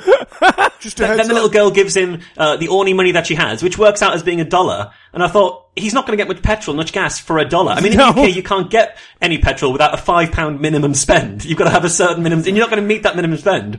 And what's his plan to get all the way back to the city on one de- one dollar of gas? He, the, he's just an idiot. He's always whenever he's a pastor, he's an idiot. Yeah, yeah, apparently. Uh, interesting side note, by the way, when he goes to get the, uh, the gas or petrol, apparently we're calling it these days, uh, when he goes to get the, uh, the, to the gas station, Let's get some petrol so we can find Wall. Yeah, sorry, I forgot that in America you call it freedom juice. yes, exactly. We call it brown people's death. Um, so, uh, and, and when he goes to the gas station, if I'm not mistaken, the gas station attendant is the director of the movie. That's, um, Daryl Sprayface Dallas or whatever. Jenkins, Yeah, Really? whatever his name was. That's amazing. Um, and then we Yeah, get he's to giving watch. himself a fantasy promotion. Yeah, exactly, exactly. He had to have at least three lines in there so he could get paid as an actor as well. Right. And so they're driving there, and there's just this weird moment. There's a couple of weird moments in there driving the car. The first is where Ben's like, so you're an angel, right? You're not allowed to lie. And he's like, nope, not allowed to lie. And he goes, what if God told you to lie? And he's like, shut up. Yeah, yeah, it's, it's amazing. I can only do stuff that God tells me to do. I can only do it if God tells me to do it. Uh, and that, that's the thing is, he, he makes that point, which means whenever he's punching people, that's not his choice. God has literally said, punch that guy. Like, God is just an asshole in Yeah. control. Like, get a spanner, go on, hit him with a spanner, see what happens, go on, go on. Um, and, and then there's a point as well, There's a point as well where Kevin Sorbo, Ben, is saying like, what about Cynthia, his fiance? And Mike, uh, Cliffy, says, oh, she isn't our type. Our. Yeah, what? Like he's in some sort of weird polyamorous relationship with God. Like God has to vet who, who Cliff finds attractive. Like I wonder whether Cliffy can only get erect if God tells him to. Your fian- if someone, if an angel told me that my fiance was not his type, I'd be the first guy in history to bite an angel in the dick. I- right? I wouldn't, but Kevin dick Sorbo's like, yeah, say." fair point, I get it. Yeah. right. And I also love this little nugget that comes out. He says, I graduated at the top of my class at Harvard. And Cliffy leans over and says, the, the Moody Bible Institute. And I'm like, just the fact that there could have been a Harvard graduate in our world and instead there was a, a Moody Bible Institute graduate. Like that, all by It's itself, if already a net everything else evened out, that would be a negative too big to justify in this fucking movie. Not just a Harvard business graduate, number one in his class at the Harvard Yeah. Business School. That's insane. yeah, and they turn him into a biblical archaeologist. Yes. it's incredible. That's like being like, I was a brain surgeon who saved, ch- I was a child oncologist and then being like, Booty's Bible School. right, right. Yeah, it just shows that God has totally fucked his life as well. It's like everything that was good about his his, his original life. God is like, nah, you're not having that. You're not having that. You've been removed from history. You're right. There was a great moment where he's talking to Orange Guy, who was the partner who didn't want him to help out the other business from before. yeah, uh-huh. And, uh, he, he's like, "Oh, you remember me, don't me?" And he goes, uh, "Booty's Bible School, bibliarchaeology," and he goes, "We have all the biblical archaeologists we need." And I was like, "True facts." Yes. True facts from the orange guy. You could be speaking for any group of people, I do believe. And th- that orange guy is now is, is is the the orange guy is like engaged to his fiance, and he's kind of he seems relatively annoyed, but not that annoyed by that. And then when he's outside, the orange guy is driving the similar car that he was driving. He's like, "Oh, he's got my car." Right. So, well, there's your priorities about there, mate, isn't it? Right. It's really clear what you think about things here. Yeah. Also, no there's a weird moment that when they drive away, the cliff goes, uh, they're really earning that whole weeping and gnashing of teeth, which that's a hell joke, right? Yeah, That, yeah. Apparently. That joke is a, oh man, those two completely likable characters are going to burn in fire forever. Yeah, he's a vindictive asshole all the way through. I, I, I much preferred him when he was Mr. Potato Head in Toy Story. Right. Then he punches him again. Yes, he does. He punches him again. Three for three. Three for three. If you're keeping count, three for three. Yeah. And, and also, Sorbo does not see it coming. Somehow, at this point, he's not learned that this guy is a violent arsehole that you've How did give you space make to. it as Hercules, dude? Come on. Yeah, listen, you don't let Jared borrow your computer and you don't put it within punching distance of Cliff the Angel. You should know this shit by now. So now we're back to cliche white family. We cut back in. He's waking up on the couch from this latest angel abuse and his daughters are fighting. And I want to say, like, I, I know we've talked a lot about the girl's tits. I want to talk about them at least a, a little bit longer because in this scene, we're framed in such a way that we can see Jessie's tits, but not her head. Yep. There was definitely a pervy cameraman on this shoot. There was definitely a guy who they would look at the dailies and they would be like, come on, Ryan. And he'd be like, sorry. What's that USB drive? Nothing. Seriously, Ryan. Seriously, man. We're gonna go to jail. No. Hey, Jessie, stop putting stuff in front of your clock in your dressing room. But he must have also been in collusion with the costume designer as well, because she's always wearing a push-up bra, and that's an unnecessary decision for her character. I think Yeah, they've no really gone out of it to make that uh, make that the case. And I, I, I want to point out one thing about this scene. The little girl is upset because he says that the goldfish might be in hell. Implies it, yes. uh-huh. and the mom gets yeah, and then Yeah. the mom gets super duper because the little girl's goldfish dies, and then the mom gets super upset at him, like, "Why would you say that?" So it's totally o- okay for him to spend all of his life telling her that people are in hell. Yes. but it's over the line to say that the goldfish is in hell. Yeah, I, I wrote down in Yeah, my notes, yeah, like, what a careless way to use the otherwise okay concept of a dimension of eternal torture and suffering to a five-year-old. right. But the other thing is as well that the, the kid sort of like storms off uh, upset, and then the teenage daughter's like, "I thought that was pretty funny." So like the she only loved way it. this moron can bond with his daughter is when he ditches the Jesus shit and starts to engage like a normal human being. It's like the lessons are all here. Drop the God stuff. Oh, and we're also introduced to this horrifying little concept in this scene. Um, when he asks his wife what he's got on his schedule today, she says that he's needed for commitment testing. And I wrote down immediately, I don't even know what that means, but it pisses me off that that exists. I already don't. Like Yeah, it. exactly. I already don't. There's no.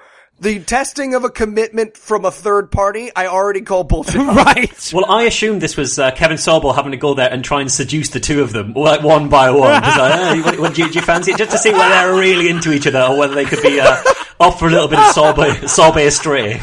It's the oh, what is it? The Passion Island, the Temptation Island. There you The go. Temptation Island of his ministry. All I'm saying is Marsh would have made a way better movie. So, but yeah, apparently this is something that reverends do where you go eh, as a couple to the reverend so that they can tell if you are unequally yoked to be married. Unequally yeah. yoked. I have that in my notes. yoked? Unequally yoked. Yoked. Like a cow. Eh, What a, what a constructive fucking way to look at a marriage. Yoked? You know how you tie two cows together Yes! so that they pull your plow in the way you want them to? That's how we like to think about relationships. I guess. That's how we like to think about love. like two dumb animals that need to be tied together so they don't walk in opposite directions. Oh shit. So they go to, they cut to the actual commitment testing where she is reading from the Bible. She's reading the God was made, Adam was made rib mm-hmm. from the Adam rib.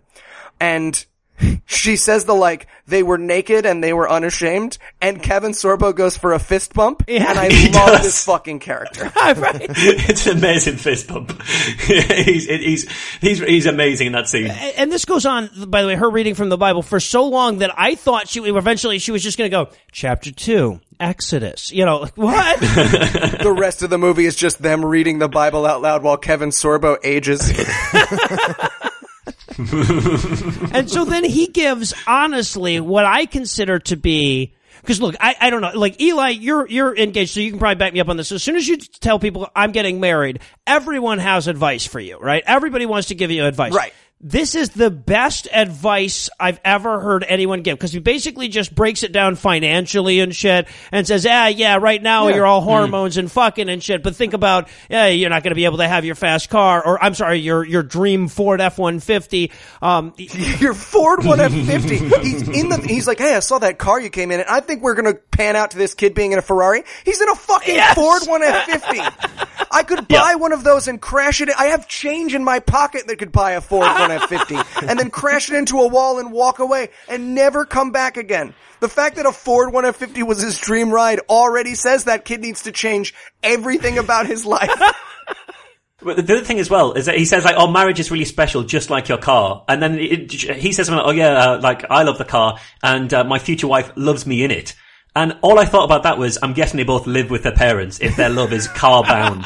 I'm guessing there's a particularly uh, a, a spot overlooking the town where they have a lot of love that's car bound. I mean, you can fill a second hole with a with a car that drives in sticks. Well- That's all I'm saying. oh, Jesus. you can't. You can't. I knew eventually we were going to get there. I'm sorry. I'm sorry if in jolly old England you get you get your first dildos, but when you grow up in Binghamton, New York, You you find you, You can also with what use you the get. parking brake if the uh, if the car is automatic. yeah, exactly. Unless you want to ask a buddy for a big favor, you got to make do with what you have. Fancy ass British love. I don't get you people. He had his butt plug passed down from his duke of an uncle. I do say Marshmallow. Marsh's full name is Marshmallow, by the way. It is, it is Marshmallow. This is the butt plug that Lord Fauntleroy gave to me, and now I give it unto you. It, it, it's made entirely out of ivory as well because we still we're still happy with that stuff. So long as it's not new ivory, we can pass that down. It's I killed an fine. elephant, you know. Well, the great thing it's it's a smooth finish, and it's always it's like marble. It's a couple of degrees cool, cooler than room temperature at all times. So it's a it's a great material to be using. It Gives you quite the jounce when you insert it, but do it slowly. Do it slowly, Marshmallow. This is The greatest competition I've ever been a part of. oh shit. I'm, I'm once again, I'm so depressed that my job is to get us back on track because I would much rather talk about the ivory butt plug for the rest of the program. But uh, anyway, we got to get back to the Yeah, you're just gonna commitment testing. Oh, and then this is also where like we get the uh, the the reprisal of the bit where he paid the guy to not talk to his daughter because his daughter shows up Right. in Joker makeup because you know that's what happens when girls Right, cry. she's Alice Cooper all of a sudden. Yeah, She's yeah. sad. And um, she's this is the worst thing that ever happened to me. And I'm like, oh, just wait, sweetheart. I'm sure it isn't anymore. Uh, You but just wait until I get uh, get onto the set of Jessie by pretending to be a janitor. oh god, dude.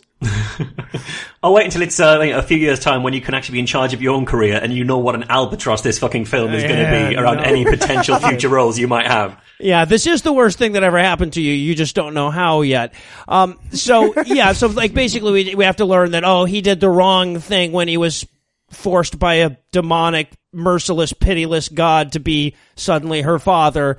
Right. Yeah, uh, his wife. His the thing is, his wife even says to him at that point as well. It, it feels like I don't even know you. But at this point, he literally doesn't know her. I do not He's been know with her you. for a I do not day know or you. something. Right. A demon. This is this movie is the equivalent of feeling bad for the I'm thinking of a number game. nope. God, I'm a, such a terrible dad. Is it seven? Nope. Fuck, I'm a terrible husband too. Can I get a question about investment banking? You know that thing I did for 30 years? Yeah, I, Yeah. I know that stuff. Yeah, and then we also learned that the business, the business that he saved, is going out of business as well. I don't know if you noticed that on the telly. It's like, oh, that one that I saved in the other life is going out of business, which just shows that every single one, every single person we've seen in the whole movie is totally fucked when he stops being the business guy and starts being the pastor. Even like a fuckload of people in Mozambique, every one of them are totally fucked the moment God starts meddling. An entire business is going out of uh, out of out of uh, profit. It's just like nobody comes out of this well. Not one human being comes out of it well when he's a pastor. Uh, mysterious Even some termites get killed Yeah, later. right. Not even the termites. Like a fuckload of termites way. get wiped out. well, this this is where it got me because the wife asks him, "Do you still like us?"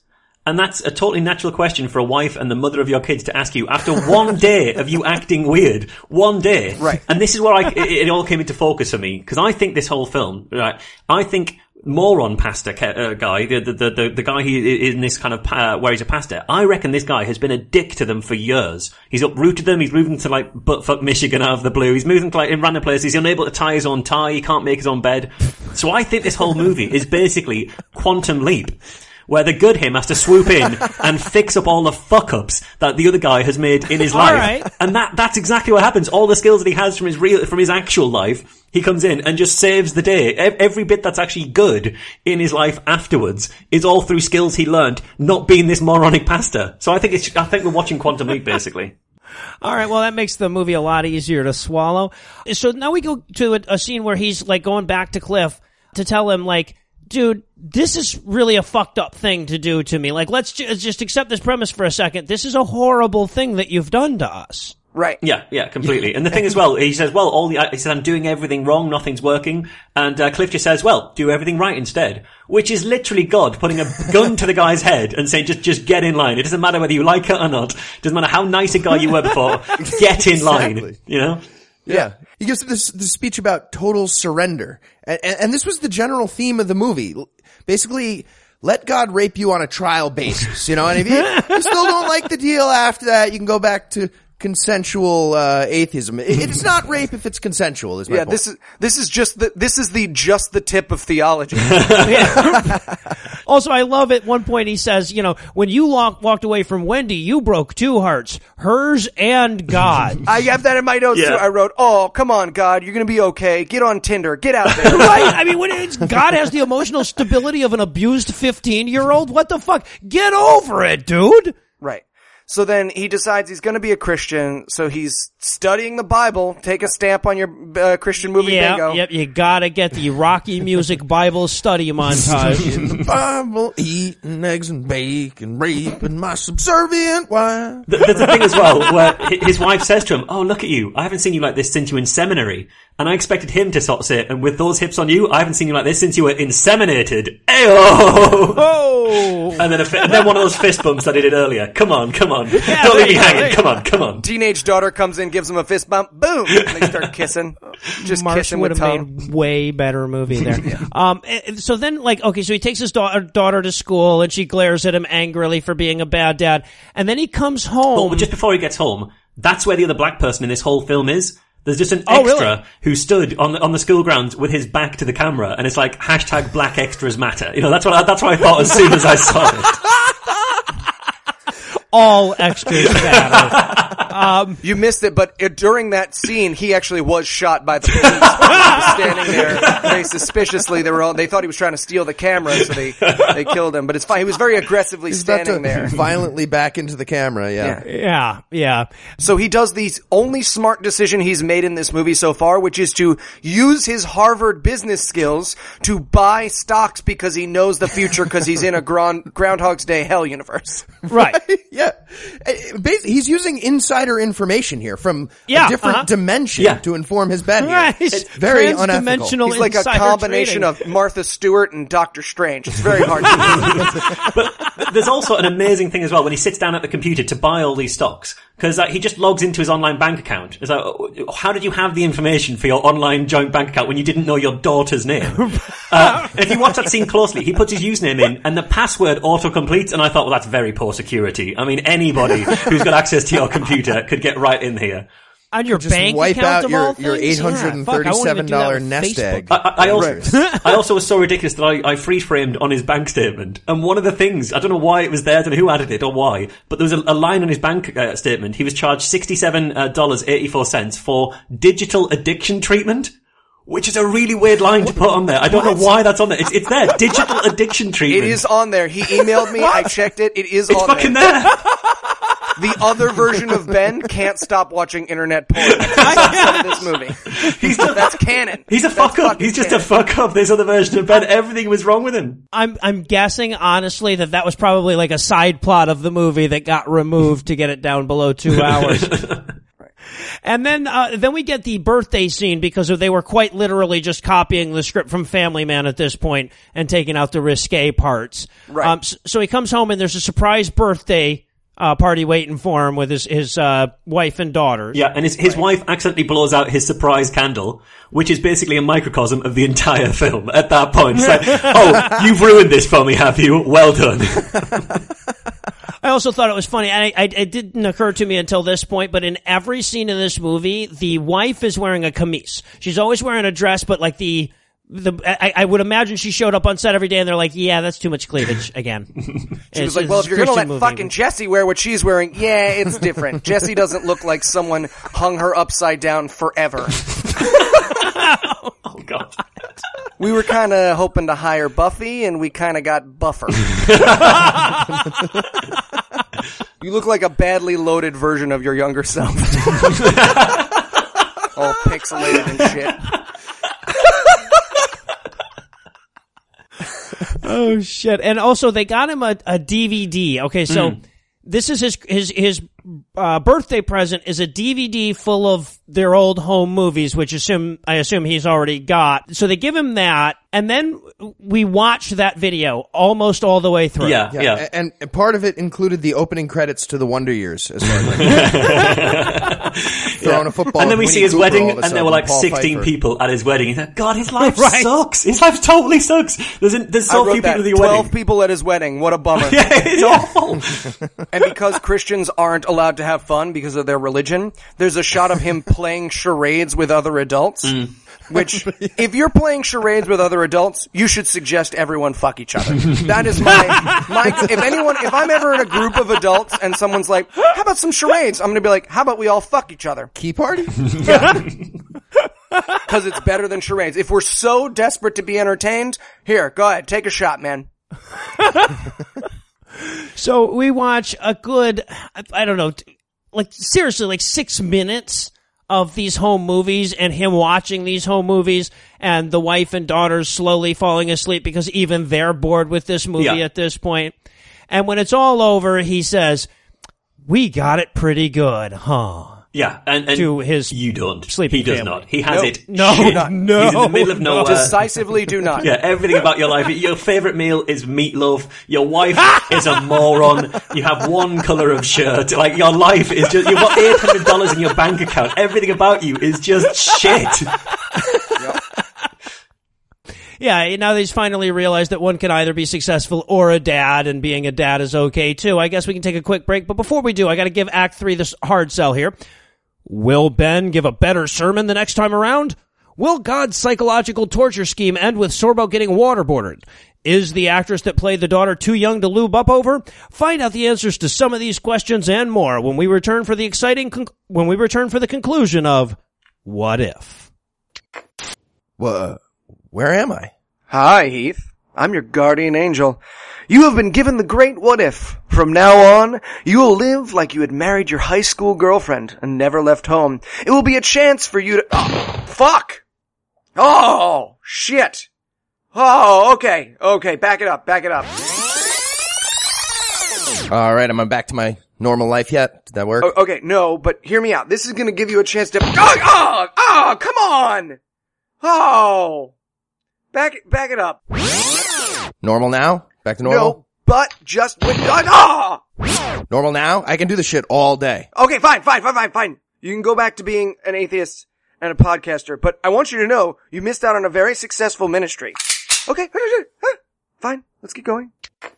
Listen, I try not to get too shappy on the show. I know that our listeners are here for laughs and not what I've got to say, but I just wanted to give a big thank you for Noah and Heath for creating this nuclear bomb of an opportunity Uh, for me. The nuclear. I mean, the support we have received from our patrons and of course our, our nuclear families, uh, that, stop. that are also a huge you know part it. of this. I mean, it's like a, I, I, sh- I don't know, I keep using nuclear blast of radiation and love because it's I will give you all so the money I have. all encompassing. Like a, a nuclear blast probably best only explained in the words of someone genius like Solomon Rushdie. You know, I, Solomon. I have, I have twelve dollars, but I can get a lot more if I ask around. I will give you all my money. So like, whether you're watching an, a nuclear explosion with Solomon Rushdie or just sitting at home and there ain't nobody else there to see it, This is the darkest of times? Nuclear. I hate you. So we're back for a merciless 40 more minutes of this ridiculous fucking movie, starting with the obligatory I'm gonna be a good dad now scenes. And Yeah. we're gonna start that with a mm. fish upgrade. Oh, the fucking fish. He buys the fish from Noah's Ark pet shop, and at that point I thought, oh, fuck off. Just Right. fuck off. Right, yeah. And even though he bought a fish from there, and Noah didn't save the fish, the, the fish were fine. The fish just carried on in the water. fish. All the evil fish still stuck about. Not a problem. Which Yeah. is, if you ever notice, fish are jerks. Yeah, fish are absolute pricks. Proper pricks. And also mixing the uh, fresh water with the salt water doesn't bother them at all. No, not even a little. So yeah, so he comes home with a new fish stuff for the little girl uh, because you can buy your children's love, and now he has to uh, he has to make hot daughter happy too. So he goes to talk to her, and of course, using the same "I'm going to buy you shit" method, he's now bought her tickets to the Toby Mac concert at the stadium. Which, by the way, I looked up. Toby Mac is a Christian hip hop artist, Brilliant. Brilliant. which is the worst present you could possibly give someone. right? If someone ever wanted to punish me for something, they would get me tickets to a Toby Mac concert. Well, the- you, you can make it worse because he gets you two, you get them two tickets, so the daughter gets to go with her boyfriend. Don't worry, you'll be chaperoned by both of your parents sitting two rows behind you, just Right. to Yeah, just to right. really take the fun right out of that The concert. moms are going to be there, so keep it to mouth stuff. Uh, also, also, uh, it's not even just you can take your boyfriend. I set you up with a guy. Can Right. you imagine that? Like, is there any teenage girl in the fucking world that would actually be happy if dad came home and said, I set you up on a date with a Christian hip hop artist. Your mom's gonna be sitting two fucking seats behind you. Why are you tying a noose, honey? Aren't you happy? right. So now we've been building up to this for quite a while, but now that he's a good dad and everything, he can deliver his his new and improved sermon. Yeah, that's that's at the church. The church before we get into the church, we see the sign. The sign, Oh, the right. little uh, letters on the on the board spell out uh, "free ticket to heaven." Just ask inside, and I'm guessing that the asterisk fell off. So there's a footnote at the bottom that you can't see where it says, "All you've got to do is give it your sweet, happy, successful philanthropic life with your committed fiance." Also, no gays. That's what the, that's what the, the footnote says on that, that, sign. d- that didn't fit on the sign, though. In their defense, Marsh, all that shit doesn't fit on the sign. no, that information's That's implied. inside. When you go inside, they hand you a t- Yeah. a T's and C's. Right. right. so he's given this sermon. Now, I, I don't mean to brag here, but like, if I wrote this sermon, it would be the worst thing I'd ever written. Oh, yeah. Yeah. I've spent the last 12 hours of my life begging myself to stop throwing up, and it's better than the sermon that he wrote and delivered. My like, oh please, just 10 minutes. I just want to sleep. I was like, if I had done that at a pulpit, they would have been like, it's better than the Moses one. It is, it is better. It's not good, it's better. And the message is just so bizarre, which is basically, I guess his message in this is supposed to be, Let God boss you around. well, yeah, when God tells you to do something, you jump to it, bitch. Right. Also, m- my favorite line from the sermon is where he's like, "Oh, eh, I'll have your brother do it. Don't you tell me who I am." And so all of a sudden, God's a drunk dad. Don't you talk back to me? I'm the man of this. He's God's the fucking great Santini. He's gonna bounce a basketball off your face. Don't tell me, well, you can't, I made you. I'll tell you what you, You want to be Yeah. the Moses? Huh? You want to be the Moses? You the big man now? You the big man now? Huh?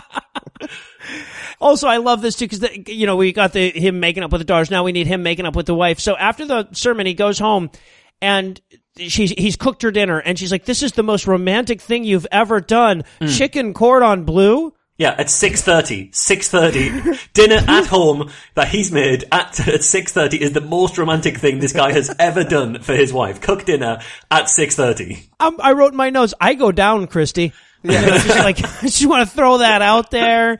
Right. I still have a thing from you for from from Buffy. I'll admit it. I'll remember when you were fighting vampires and didn't look like a triangle. And so then they go for they they finish their or they actually they don't finish their dinner, but no one ever does in movies. So th- then they decide to go for a walk down by the docks. And I the present that he bought for her just really reveals that this is old lady porn. Because what he bought her was a tacky old lady kitchen plaque from Etsy with Yeah. a Bible quote on it. Oh, not even Etsy. This is a Cracker Barrel plaque. So, right. like, Yes. Well, listen, I know I'm gonna have to shit out these biscuits and gravy in 20 minutes, so why don't we wander around the gift shop until I squeeze out a loaf? you wanna wait in the car and listen to NPR and cry again? No? Here, I got you a plaque that reminds you you're my property. Yeah, but it's like, so what repairs all of these relationships? You know, he buys the fish, he buys the tickets, Mm-hmm. he buys this gift for his wife. How can he do that? Because he made shitload of money on stocks because he's a businessman. Right, His whole, right, and he, he, he saves the church from being termited to death because he's a businessman. It, it's all fucked if he says, you know what, I'm going to stay the pastor my entire life, I'm never going to be the businessman. It's just saying, leave your girlfriend, go into business, you can solve not only your own life, but everyone else's around you. and, and and they have no fucking idea that that's the message they're sending. Now, up until this point, the movie's just been stupid. It hasn't gotten to the point I feel like of truly offensive. Yeah, this is a fun movie. Th- there is one bit. There's one bit that's offensive in that conversation with his wife, where she's like, "Oh, how did you know how to do all that with the stocks?" And he says, "Oh, you know, I, I, I, I the Lord moves in mysterious ways." She says, or something like that. Uh, he says, and she just accepts it on face value. And then she says, "Is it weird that I find this incredibly romantic?" It's like, yeah, it's fucking psychotic that you have an uncritical acceptance of your husband taking all of your money and gambling it on the stock market when you know he has no ability or experience and it happens Right. to turn out right. And that's what you find really romantic. That you are just, your role as a wife is to just accept whatever the fuck your husband does, to back him unquestioningly and to just follow him. That is, that, that is what's offensive here. It's fucking psychotic. Well, and and Talk ev- dirty about those call options again. Tell me more about that. Tell me about that strike price one more time. Oh, what would it be like to be married to someone who learned a thing that's real? well, everything about her uh, her role in this movie was offensive, or, Mm-hmm. or her role in relation to him, I guess. But the truly offensive moment in this movie is the one coming up because while they're out at the boats, Cliff Clavin shows up and says, "Hey, there's an emergency down at the hospital, Ben. We need a priest, Yeah. or reverend, or whatever the hell he is, because some atheist is going to die." Right, Yeah. and he's all alone. And he, he's presumably going to die because Cliffy punched him a bit too hard. I can only assume Cliffy's just wailed on him. You can't I tried a little in too hard on this one, man. I need you for an alibi. And, but yeah, so he's gonna go try to talk an atheist out of his atheism on his deathbed. Well, before we get the deathbed, there's a receptionist. And that, Oh, right, yes, yeah, That's uh, where we have as to, well. where she has to say like, what, you're here to see Heinrich? Nobody likes him, he's an atheist. Yeah, and then there's a point where she says something like, uh, all, all I'm saying is that uh, he he better get used to trying to fit through the eye of a needle or something. And then Cliffy gives a She look. says and he's looking for a small camel, small and a camel large, and a large needle. Yeah, Yes. exactly. It's like you're doing the Cliffy hell joke. gets You're a receptionist Yes! at a hospital where people are dying, and you're gloating over their deaths. You are the, you Right. are, it's a succession of horrible Christians in this film. let me let me just say it this way: He's gonna burn in fire forever. That sick man in there who's all alone and scared. Yeah, Good exactly. job, nurse. Crush it. I'm the person who takes care of him, so I know. And so he wanders in, and there's this old guy there. And the old guy, uh, he's trying to like get his pain medicine thing to work or whatever. He's like, "Can you fix my pain medicine?" And Kevin Sorbo's like, "Oh, I'm a reverend. I don't do useful stuff anymore. no, Sorry." but I can lecture at you about my invisible friend. yeah, would you About like some of that? Vineyards, vineyard management. That's this amazing parable he tells about the, the vineyard. You know, oh God, uh, there's a guy who owns a vineyard who hires people throughout the day, and then the guy that he hires last, who only works an hour, he gives him exactly the same amount of pay as everyone who worked the entire shift. And the people who worked at the start of the morning are pissed. They're rightly pissed. They're rightly pissed. That's a shitty story and a shitty example. Yeah, example. and the, the guy who owns a vineyard is a vineyard is a terrible businessman who mis- fundamentally misunderstands economic theory. yes. And he's got it in this Well, scenario. and, and I also love that the way he gets him into this, like, because at first the atheist doesn't want to hear about Jesus, and the way he gets him into that parable is he says, "Hey, would you like to tick off some religious people?" And then Mm-hmm. the atheist perks up, right? Like that's how to get to an atheist heart. Boy, do we're, we're I. just doing this to piss you off. and that should piss Though, off to be- religious people. Absolutely. It's a dumb lesson. to be fair though, I did write in my notes when he's, I, I wrote in my notes, how would you like to take off some religious people? I wrote, I'm listening. And then, then he's, then, so this convinces the atheist. The atheist is like, you're right, how do we do this? And Kevin Sorbo says, well, there is no magic spell.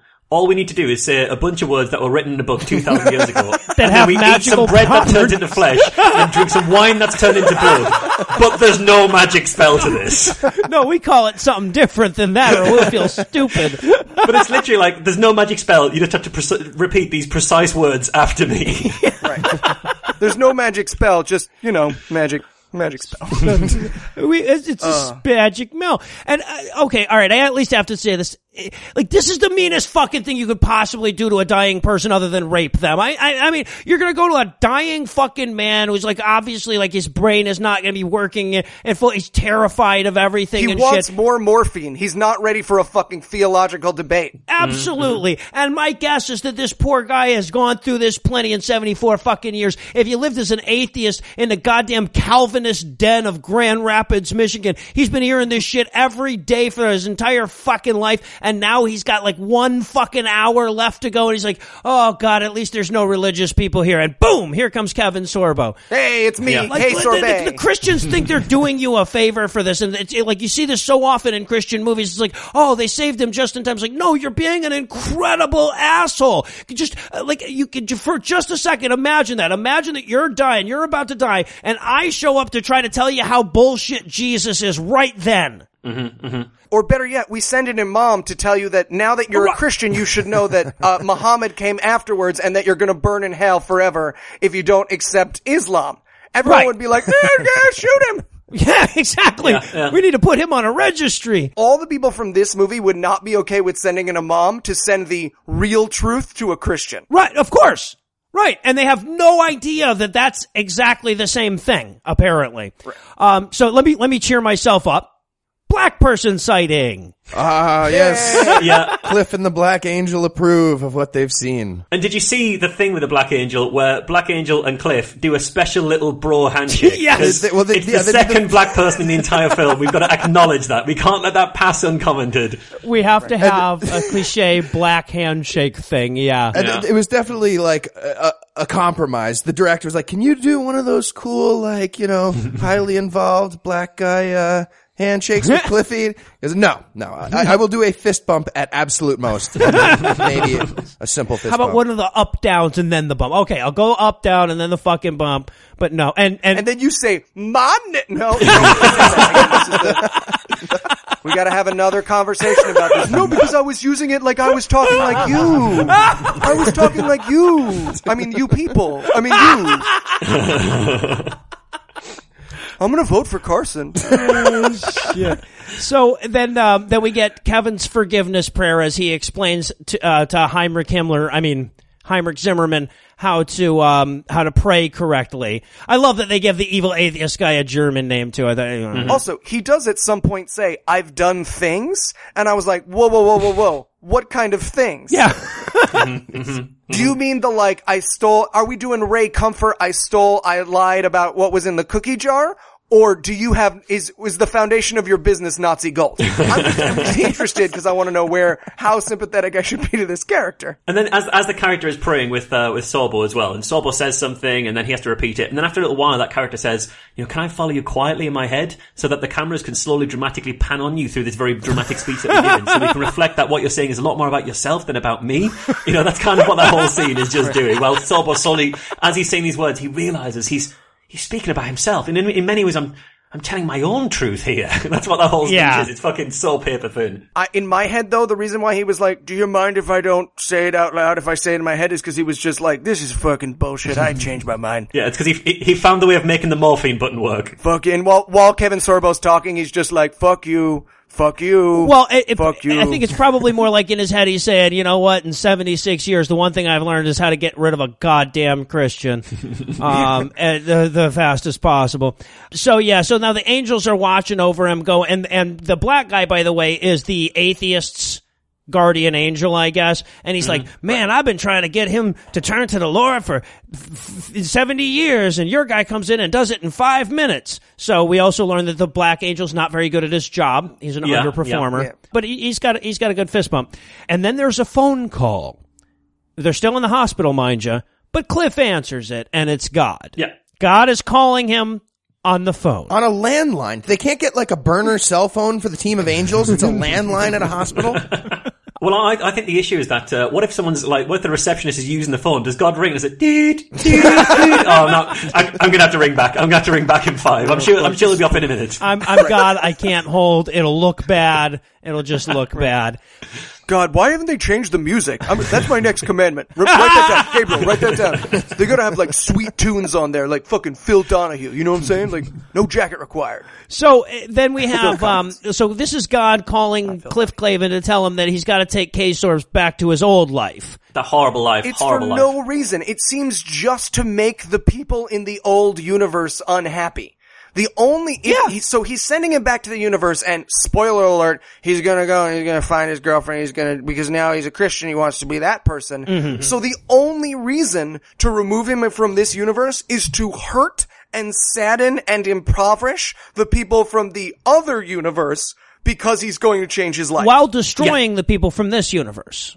yes, Since it's now served its purpose. And like, and Kevin Sorbo's like, well, why would God do something so mean? And I'm like, because God's an evil jackass. Have you heard of that urethra fish that just jumps up into your dick? Like he Yeah, had to do that on book. purpose. He's not Yeah. a good guy. no. Why would Voldemort hurt somebody? Yeah, man, read his book. Read his book. So, and of course, guess how he, guess how, uh, Cliff is going to end this interaction and get him back to where he wakes up at the hospital. Take a wild guess. He steals the keys, slips on the wet floor, and does a proper Home Alone bad guys. Yeah. Slips legs straight up in the air, fall flat down on your back, bang, he's out. at Shoes that point. and socks Pull that out. pop off like fucking, uh, Charlie Brown missing the football. Yeah, He exactly. explodes at the end. Yeah.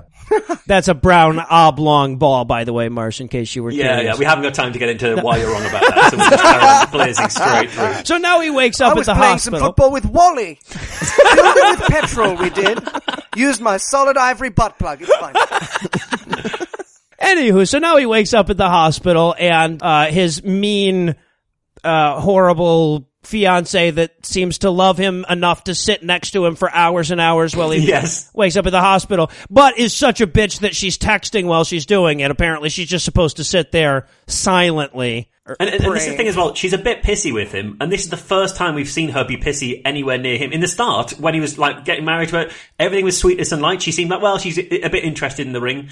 I, I've been engaged. They get a bit interested in the ring. They do, It happens. yeah. You know, that's, mm-hmm. that's not unnatural. But now, after he's had this whole revelation, suddenly his fiance seems like an annoying person, which we didn't see before. Right, yeah, now she's just a horrible bitch. So basically, if you follow the logic of this movie, this guy takes his car out, gets knocked unconscious, wakes up, and he's like, I don't love you anymore. And that's Right. like, that's what God was going for. Yeah, break her heart. I, I said, this is like if Scrooge woke up and the first thing he did is ran to the window and threw a snowball at that little kid. he was like, what day is it? Wednesday. Poof. Gotcha, faggot. I'm a Christian now.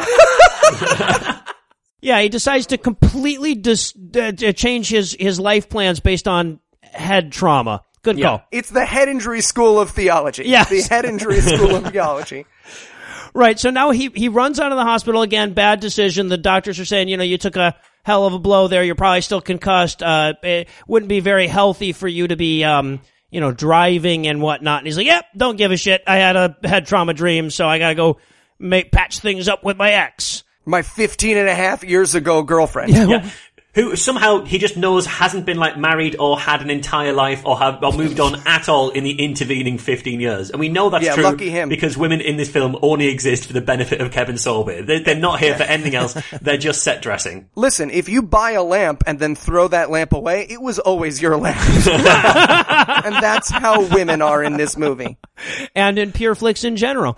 Right. So he goes to the bus station. Of course he does. It's cyclical. It's beautiful. Yeah, it's had a lick of paint in fifteen years. It has been painted. No. It's the Rashomon of Christian movies. Yeah, it well no, and, and the bus station is aged in the exact same way that the characters have aged, you know, 15 and a half years later. And so yeah, so he runs into her there, and at first she's acting like this would be like like you would if you ran into somebody you dated 15 and a half years ago. Yeah. Like, hey, Right. It's kind of nifty to see you. Let me give you a hug. And then he's like, oh. I love you. I haven't seen you in 15 and a half years. And at this point, she's like, restraining order. You know, you, you- right. you sound like you've got murals of me painted with your own blood at home, bro. Back the fuck off. Are you stalking me Right. so you can fulfill the prophecy of a dream hallucination you had about Cliff Clavin from Cheers? But yes, yes, exactly. That's what's happening. Oh, okay. I'm gonna need you to step right into the electric part of this taser. Just step right in there. But what she said to him as well, she's, oh, you know, we should, we should, we should catch up. Do you have like an email address or a cell phone or something? And it's like, no, I'm just a high-flying businessman that you wrote to in order to ask for money, that I gave you money. You know my postal address, but you can't remember how long it's been since, uh, I, you know, you last saw me, and you don't know how to get in contact with me, but you can beg for money. Like, who's in charge of her fundraising here? It's, it's just ridiculous. Well, and it's also like, like, like that would be perfectly natural. Like, okay, so if you were possessed of the insane and an always bad idea of getting back together with your ex from 15 years ago, like the way to do that would be, at, at, at least in this situation, yes, here's my email. Please get in touch. It was so nice to hear from you. I'd really mm-hmm. like to catch up. I'm a rich guy that can fly to Paris whenever the fuck he wants to. I think I can get from Grand Rapids to Chicago to see you occasionally. It's like a three and a half hour drive. But instead, she's like, instead he's like, love me? Yes, And she's like, yeah. well, initially she's not. Initially she's like, I've got to, I've got to get on the bus. I'm sorry, I've got to go. And she gets on the bus and she's got no reason not to get on the bus because she hasn't had in- intervention from God. It's Right. just a guy she hasn't seen for 15 years. She's now, now seen for 30 seconds. He said, I love you. You know, her life, has she just had her entire life on hold for 15 years, waiting for this bus, uh, this bus scene? It's ridiculous. But when the bus pulled away, I wrote in my notes, please, please, please let this be credits. Please Yes, let the yeah. credits Oh, be dude, I had, I had, I will cut off a finger like a yakuza for this movie to end right now. um, but the so the bus pulls away, and wouldn't you know it, Cliff Clavin is the bus driver. It's like Pixar; they can't afford another guy. And when the bus pulls away, she's standing behind it. You know that picture on Wikipedia? uh, If you look up cliche, the one where the Yeah. bus pulls up and she's still behind it. Yeah, that. Yeah. Right. It's, and, and I was like, I was hoping she'd be like holding her jaw from the knockout punch that he gave her. that would have that would have topped it off. That would have really topped it off. That bus driver asked me if I could feel pain on a bus. I got the fuck off. I love it. Yeah. So, and now we flash to eight years later. And this is so fucking bizarre. And I don't think they realized how bizarre this is because we flash to eight years later and now he's living out one of the scenes from the DVD that we watched earlier. Yeah. But 15 years later in time. well, well, 23 so- years later in time. 23. Yeah, exactly. Exactly. Right. So it doesn't make any sense. But everything looks exactly the same. He's he's got like a, a quite an old looking digital handheld camera. And it's like, where's his iPhone? You know, it's like it's, they, they, this is 2018. What we're looking at is the future. Well, this like it becomes sci-fi at this point. Well, it felt like it too. It felt like we were watching the end of a time travel movie that didn't really think it through, like Loopers or something. Right. I, I mean, and, and like, like the, I liked Looper. the, the daughter's name is this really like that that the third act of that is nothing but him hiding in a fucking field anyway so Right. And then he shoots Bruce Willis and that makes the little boy disappear. I got it.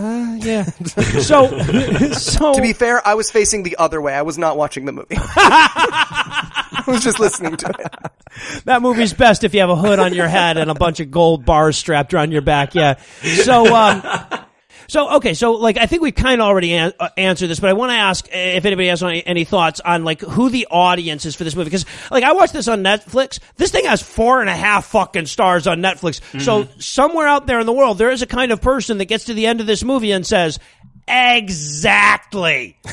That's the way it is. So who the fuck is that?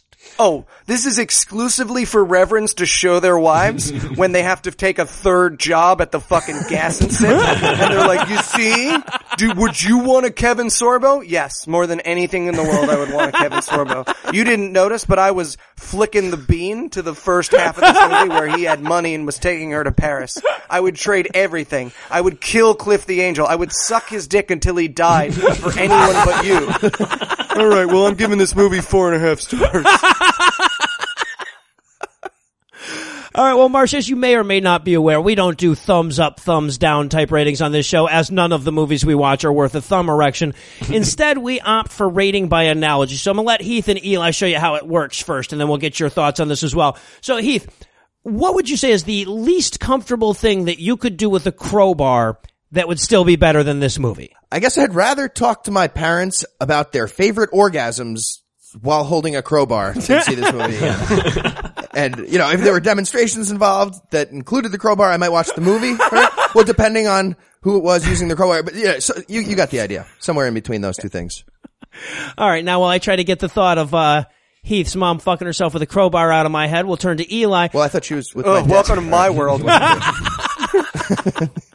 Well, I thought that was a great segue into Eli. So, uh, so Eli, what is the worst thing that your fiance could tell you right before your wedding that would still be better than this movie? Uh, I have some tweets from the people who listen to the cognitive dissonance episode uh, that I'd like to read as my vows. you made it up. That's what you did. You invented the story because you're an SJ. You didn't. uh, Well, sure, Prop One is true, but you know, I that professor was just trying to have a conversation, and you, an unreliable. I was both Christina Sommers is a saint. I've never seen Thunderfoots or anything that is. I didn't Google Christina Sommers rape, so I don't know. You fucking ass. Never again. Never again. Dick jokes. Yes, sir. Yes, on. sir. Gotta leave it. Should have left it to the smart guy. I said it on Thomas. I have a. I have two smart guys. I should have left it to the fucking smart guys. Oh, And finally, Marsh, what's the worst job that you could have that would still be better than coming to work with us watching this kind of movie all the time? Oh god, no, this isn't even even a hard thing for me. The worst job you could have is having to sit in a room trying to uh, explain to thirty different homeopathic patients why it's not a bad thing that their homeopathy is going to go away when they all know that you're a professional skeptic and then start looking daggers at you and you are there for two and a half hours having to explain people regression to the mean and uh, the, the way that you can do a, a clinical trial and you have all of the oldest people, the the, the most kind of uh, uh, confused people hating every second that you're breathing. I would literally rather go back into that room that I literally spent my afternoon in than have to watch this film again. hey Marsh. Hey Marsh. Yeah. You're a big pharma shill. I've got to say, like, I love the fact that we've got like a guest on and that Eli's on and, and, and, and even Heath's on all in situations where like their week was so bad that watching this movie wasn't the worst part of it. That's awesome. Yeah, how is it that that that Heath hasn't had a chance to be like, yeah, all this family stuff I'm going through. Thank you for support. Me and Marsh have had to be like, and then they were like, water's magic, and I was like, fuck you, don't you tweet at me from hate, you pieces of shit. And he's just like, yeah, I hope Dad remembers my name next week. It's pronounced nuclear. Uh, well, Marsh, I cannot thank you enough for all you suffered through to be here with us today. Uh, so I'm not even going to try. But before we let you go, tell me if our listeners wanted to hear more from you, where might they go to find you? Uh, I think the, the thing that fits this show the best you've got a Skeptics with a K on uh, on iTunes. That's probably the, the closest me uh, to what you heard on this show. I also am a very professional and reasonable and polite person on a podcast called Be Reasonable, where I listen to people who are completely wrong about everything. Uh, and then occasionally I do stuff around about as well. So uh, if you find me there, you'll find me anywhere, basically. Well, thanks again for being part of the show this week, man. Thank you. Thank you. And well, that does it for our review of What If. That's not going to quite do it for the episode yet, since we haven't got you all hard and throbbing over next week's show. So, Eli, tell us what's on deck. Silver bells. Christmassy. Awesome. Christmassy. Yeah. Listen, there are like 875 Christian Christmas movies. Mm-hmm. So we're gonna bang them out this month, guys. We're gonna bang 'em. We've got several. Yeah, it looks like this one is about a uh, a man being court ordered to serve as a strong man for an underachieving anti-LGBT Christian hate group, Yeah. also known as uh, the Salvation Army. Yeah, exactly. Well, what I love about this is it's, it's your classic, like, bad guy gets forced to do good and learns to be better. Mm-hmm. Except bad guy is getting forced into one of the most heinous organizations you can, this Right. is like, this is basically like, Josh Brolin didn't mean to hit that kid with his car, and now he's gotta join the Nazi youth for six months to learn what sharing's really about. Right. Yes. yeah, it's the annoying guy with the bell at Kmart, the movie. Right. Yeah, should be exciting. Green light. Go movie. So with all that to look forward to, we'll bring episode 16 to a merciful close. Need to thank Marsh for being part of the festivities tonight. Again, if you'd like to check out either of his podcasts or learn more about the Merseyside Skeptics, you'll find a link on the show notes for this episode. Also, a huge thanks to all the Patreon donors that help make the show go. If you'd like to count yourself among their ranks, you can make a per episode donation at patreon.com slash godawful and thereby earn early access to an extended edition of every episode. You can also help us out a ton by leaving a five-star review on iTunes and by sharing the show on all your various social media platforms. And if you enjoy the show, be sure to check out our siblings sibling shows, The Scathing Atheist and The Skeptocrat, available on iTunes, Stitcher, and wherever else podcasts live. If you have questions, comments, or cinematic suggestions, you can email godawfulmovies at gmail.com. All the music used in this episode was written and performed by Ryan Slotnick of Evil Giraffes on Mars and was used with permission. If you like what you hear, hear more by following the links on the show notes for the episode. Thanks again for giving us a chunk of your life this week. For Heath Enwright and Eli Bosnick, I'm Noah Lugeons, promising to work hard to earn another chunk next week. Until then, we'll leave you with a guy from Brooklyn telling you to fuck yourself. Fuck you. With LinkedIn Jobs, we tap into a network of more than a billion professionals to help you find quality professionals quickly and easily for any role you need. Marketing wizards? Found them. Software engineers? Found. That project manager I could never seem to hire? And found. LinkedIn Jobs quickly matches your roles with candidates with the right skills and experience. In fact, 86% of small businesses get a qualified candidate within 24 hours. Post your first job for free and get started at linkedin.com slash spoken. That's linkedin.com slash spoken. Terms and conditions apply.